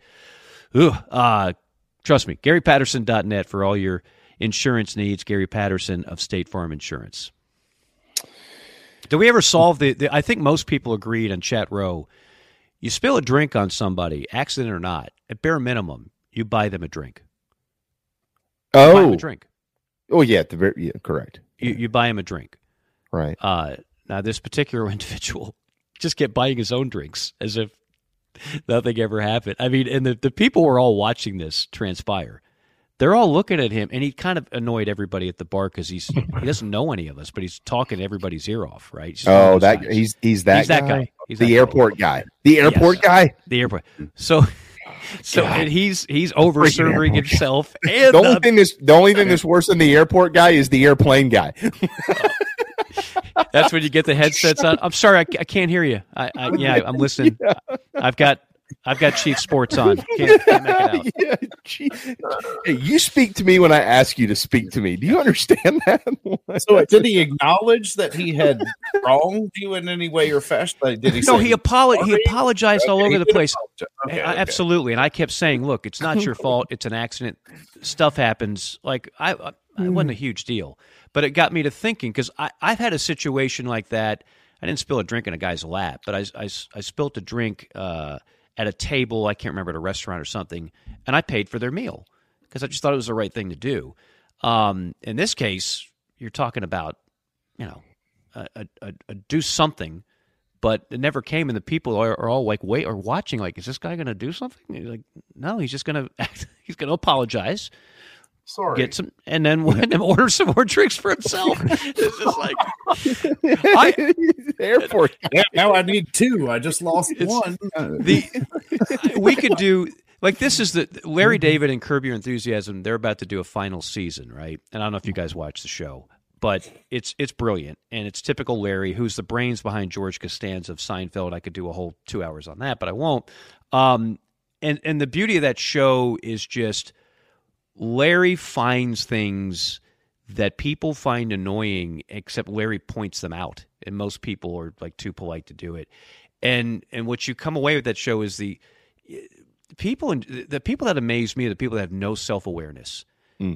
Like I get on planes and off of planes hmm. for a living, right? And I just watch like some people when you get on a plane, don't take 20 minutes to put your stuff in the overhead. Agreed. make your seat nice and cozy and organize your Yeah. paper. There's a hundred people behind Agreed. you waiting to get on and getting plane. off the plane too, And getting Get off the plane. and go. Yeah, I, I would feel I like put a shot clock on myself. Like I got I I, got five ten seconds, and then I got to move along. 100% People agree. me. Have some self awareness. Yeah. Some people have no they have no self awareness whatsoever. dude. None. I I could not agree with you more. I think it is a. I'm so glad somebody else said that because I'm with you, and it's it's the exact same thing. Like when you're in the in the grocery aisle at the grocery store, the guy who stands in front of the product for five minutes contemplating whether he's going to buy it, and you're like, Right, right. do I ask the guy to move? Do I not ask the guy to move? Do I Yeah. just step in front? What do I do with this guy? Oh, Can't stand that either. Just just just amazing. Some Or, or the just- or the the sidewalk guy, sidewalk guy who doesn't move when you're crossing on the side crossing paths on the Right, right, He right. continues to walk down the middle. I'm why am I always the one that tries to move for the guy walking at me? What if we Yeah. just both keep walking? We're gonna walk into each other, you jackass. See, this is this is the show. Yeah. This is curb your enthusiasm. This Yeah, is how right. Larry has made like ten successful seasons out of that show because there's all kinds of these situations where some people are completely living in their own world with no self awareness, no common courtesy, and other 100%. people tolerating it as best they can. dude. I'm so glad. It just made it- my Monday is. I'm gonna have such a great day now. I'm so because I always feel like I'm the only. I'm stuck in my own little bubble. Like, do other people not think like? What the hell was wrong with people? Oh, I it, okay. it drives me. My my Should've known. wife's my Mike wife's Morgan. like she she knows she's like oh no you're this is going to bother you isn't it? I'm like, yeah, yeah it is. Like just be Yeah. polite. Is it so hard to be polite? It's so hard to have common just common Yes. courtesy and self awareness. My goodness, is. you know the the planet's only getting more populated. This country's only getting more populated. Mm-hmm. about eight million more people here in the last couple of years. Uh, just, just you gotta you gotta figure out certain decorum. Like not everything has a sign: stop, go, speed limit. Some things you just have to know intuition wise. This is how we conduct ourselves in a society. Wait, what's that? Yeah, yeah, yeah. it's not gonna. Nobody's gonna write you a map, and they might not teach it to you in third grade. But you just have to know. You got to They figure it out. don't. Yeah, and, and and somebody said, yeah, uh, Sonder Days, flying brings out the worst in people. I'm telling you, it really It does. does. It does. Flying brings out the absolute worst in people. There's Mhm. so many things I see on a given day on a on an airplane. I'm like, oh man. Hold on, I've got to jot all this stuff down. We're gonna need this for late July. Yeah, exactly. Yeah. What do you want to talk about today, boys? Uh, after yeah, flying? after you've burned out the preseason uh, college Watch football list, poll list. for the 27th time, who are the top inside linebackers in the SEC? Let's break it down for the next two hours. Yeah, that ain't me. Everybody should know by now that ain't me. Ain't we got plenty of you know on on uh, on JC and Morgan today we had paid on so we did a little fiver dimer. I said, "What's the ultimate dimer for you?" And I took Jaws and Shawshank off the table because those are two of my tops.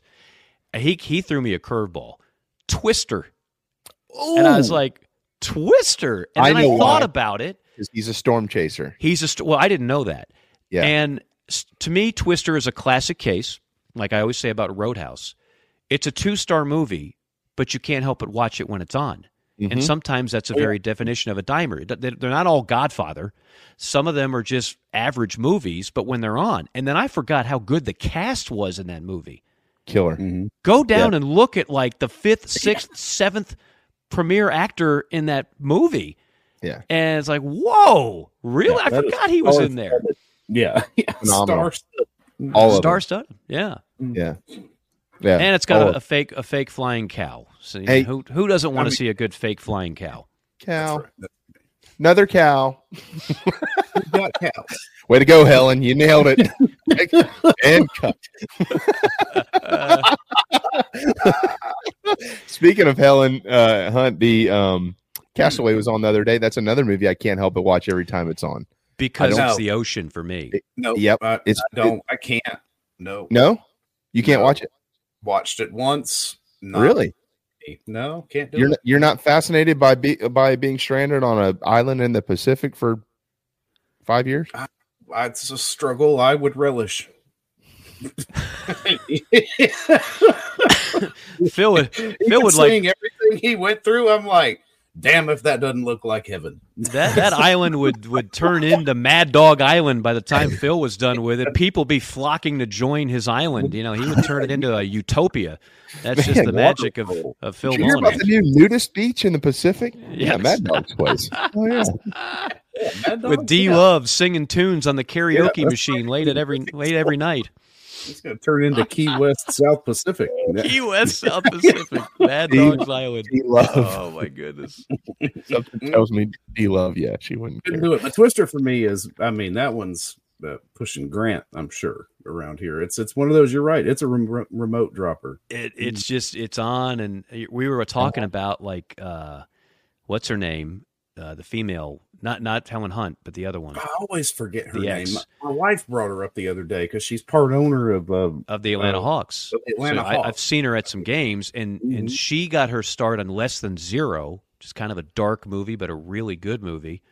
And then she was the I Can't Spare a Square in Seinfeld Yeah. in the stall that wouldn't that wouldn't give her her toilet paper to the empty stall person next to her. Speaking of common courtesy, um, and uh, and then she she was in Entourage.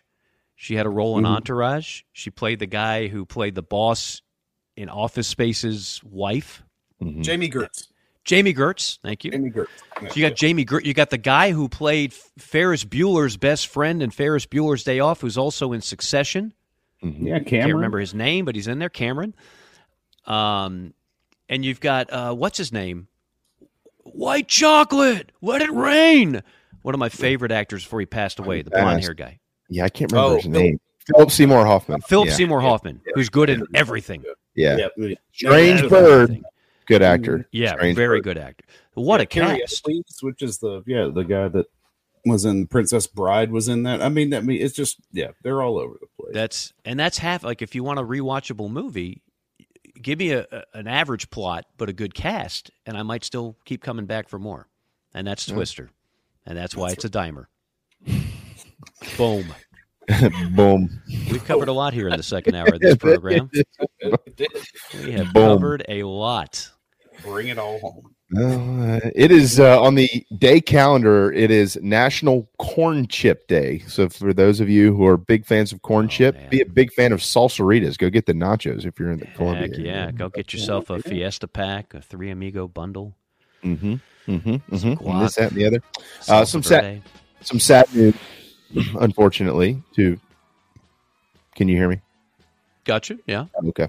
Uh, some sad news to uh, pass along today. Uh, former Atlanta Braves assistant coach Jimmy Williams has passed away. Jimmy Oh Williams, man. uh, part of some incredible run, or the incredible run for the Atlanta Braves. Uh, hats off to my man Bobby Harton for uh, tweeting earlier. Uh, RIP to the guy who waved Sid Bream home. Yeah. It's my favorite bobblehead that I own.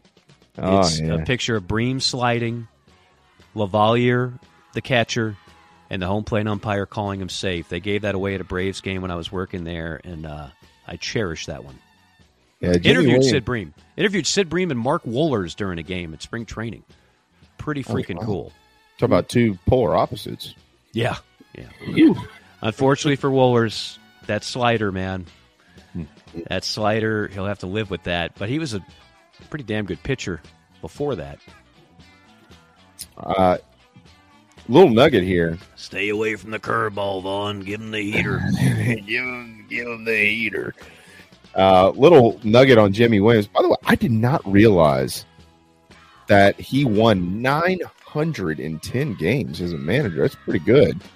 Um, in 12 years, but he only had 13 at bats in his big league career. Had no idea, and uh, he was three of 13 in those 13 ABs. His first career hit, one of only three, was off of Juan Marichal. Marichal. It- well, Marichal. Sorry, having a rough day. Connect and Marichal. We're, Yeah, we're, we're getting them all in late. Marichal. Yeah, that's that pretty crazy? That That's is crazy. crazy. Pretty good one to get a hit off of. Mm, it's- No, no doubt. No doubt about it. Thanks to uh, John Whittle for joining us in our number. What was our? yeah, That was our number one. And as always, thanks to the Golden Tones for keeping us entertained four hours a week here on Inside the Gamecocks. And Enjoyed it, my friends. Another hey, four thanks hours. again, everybody in Columbia, with the kind words about this show. I was overwhelmed by that. Um, people just literally stopping me to say how much they enjoy listening to this. So that's that was pretty cool. Yeah, certainly uh, we appreciate that from here as well. Uh, really, really neat stuff. Fine call you had there on uh, Saturday afternoon. Enjoyed it. That was a lot of fun. Great crowd again at the CLA. It's never going to be Kentucky, but it was still a good crowd. Great they crowd. made their presence known, showed themselves well on TV. Seats full, noise loud. Shane was there halftime. Yeah. Cool environment. You are next uh, in Heading to Como, baby. Wish me luck. It's, it's never easy. All right. What's that?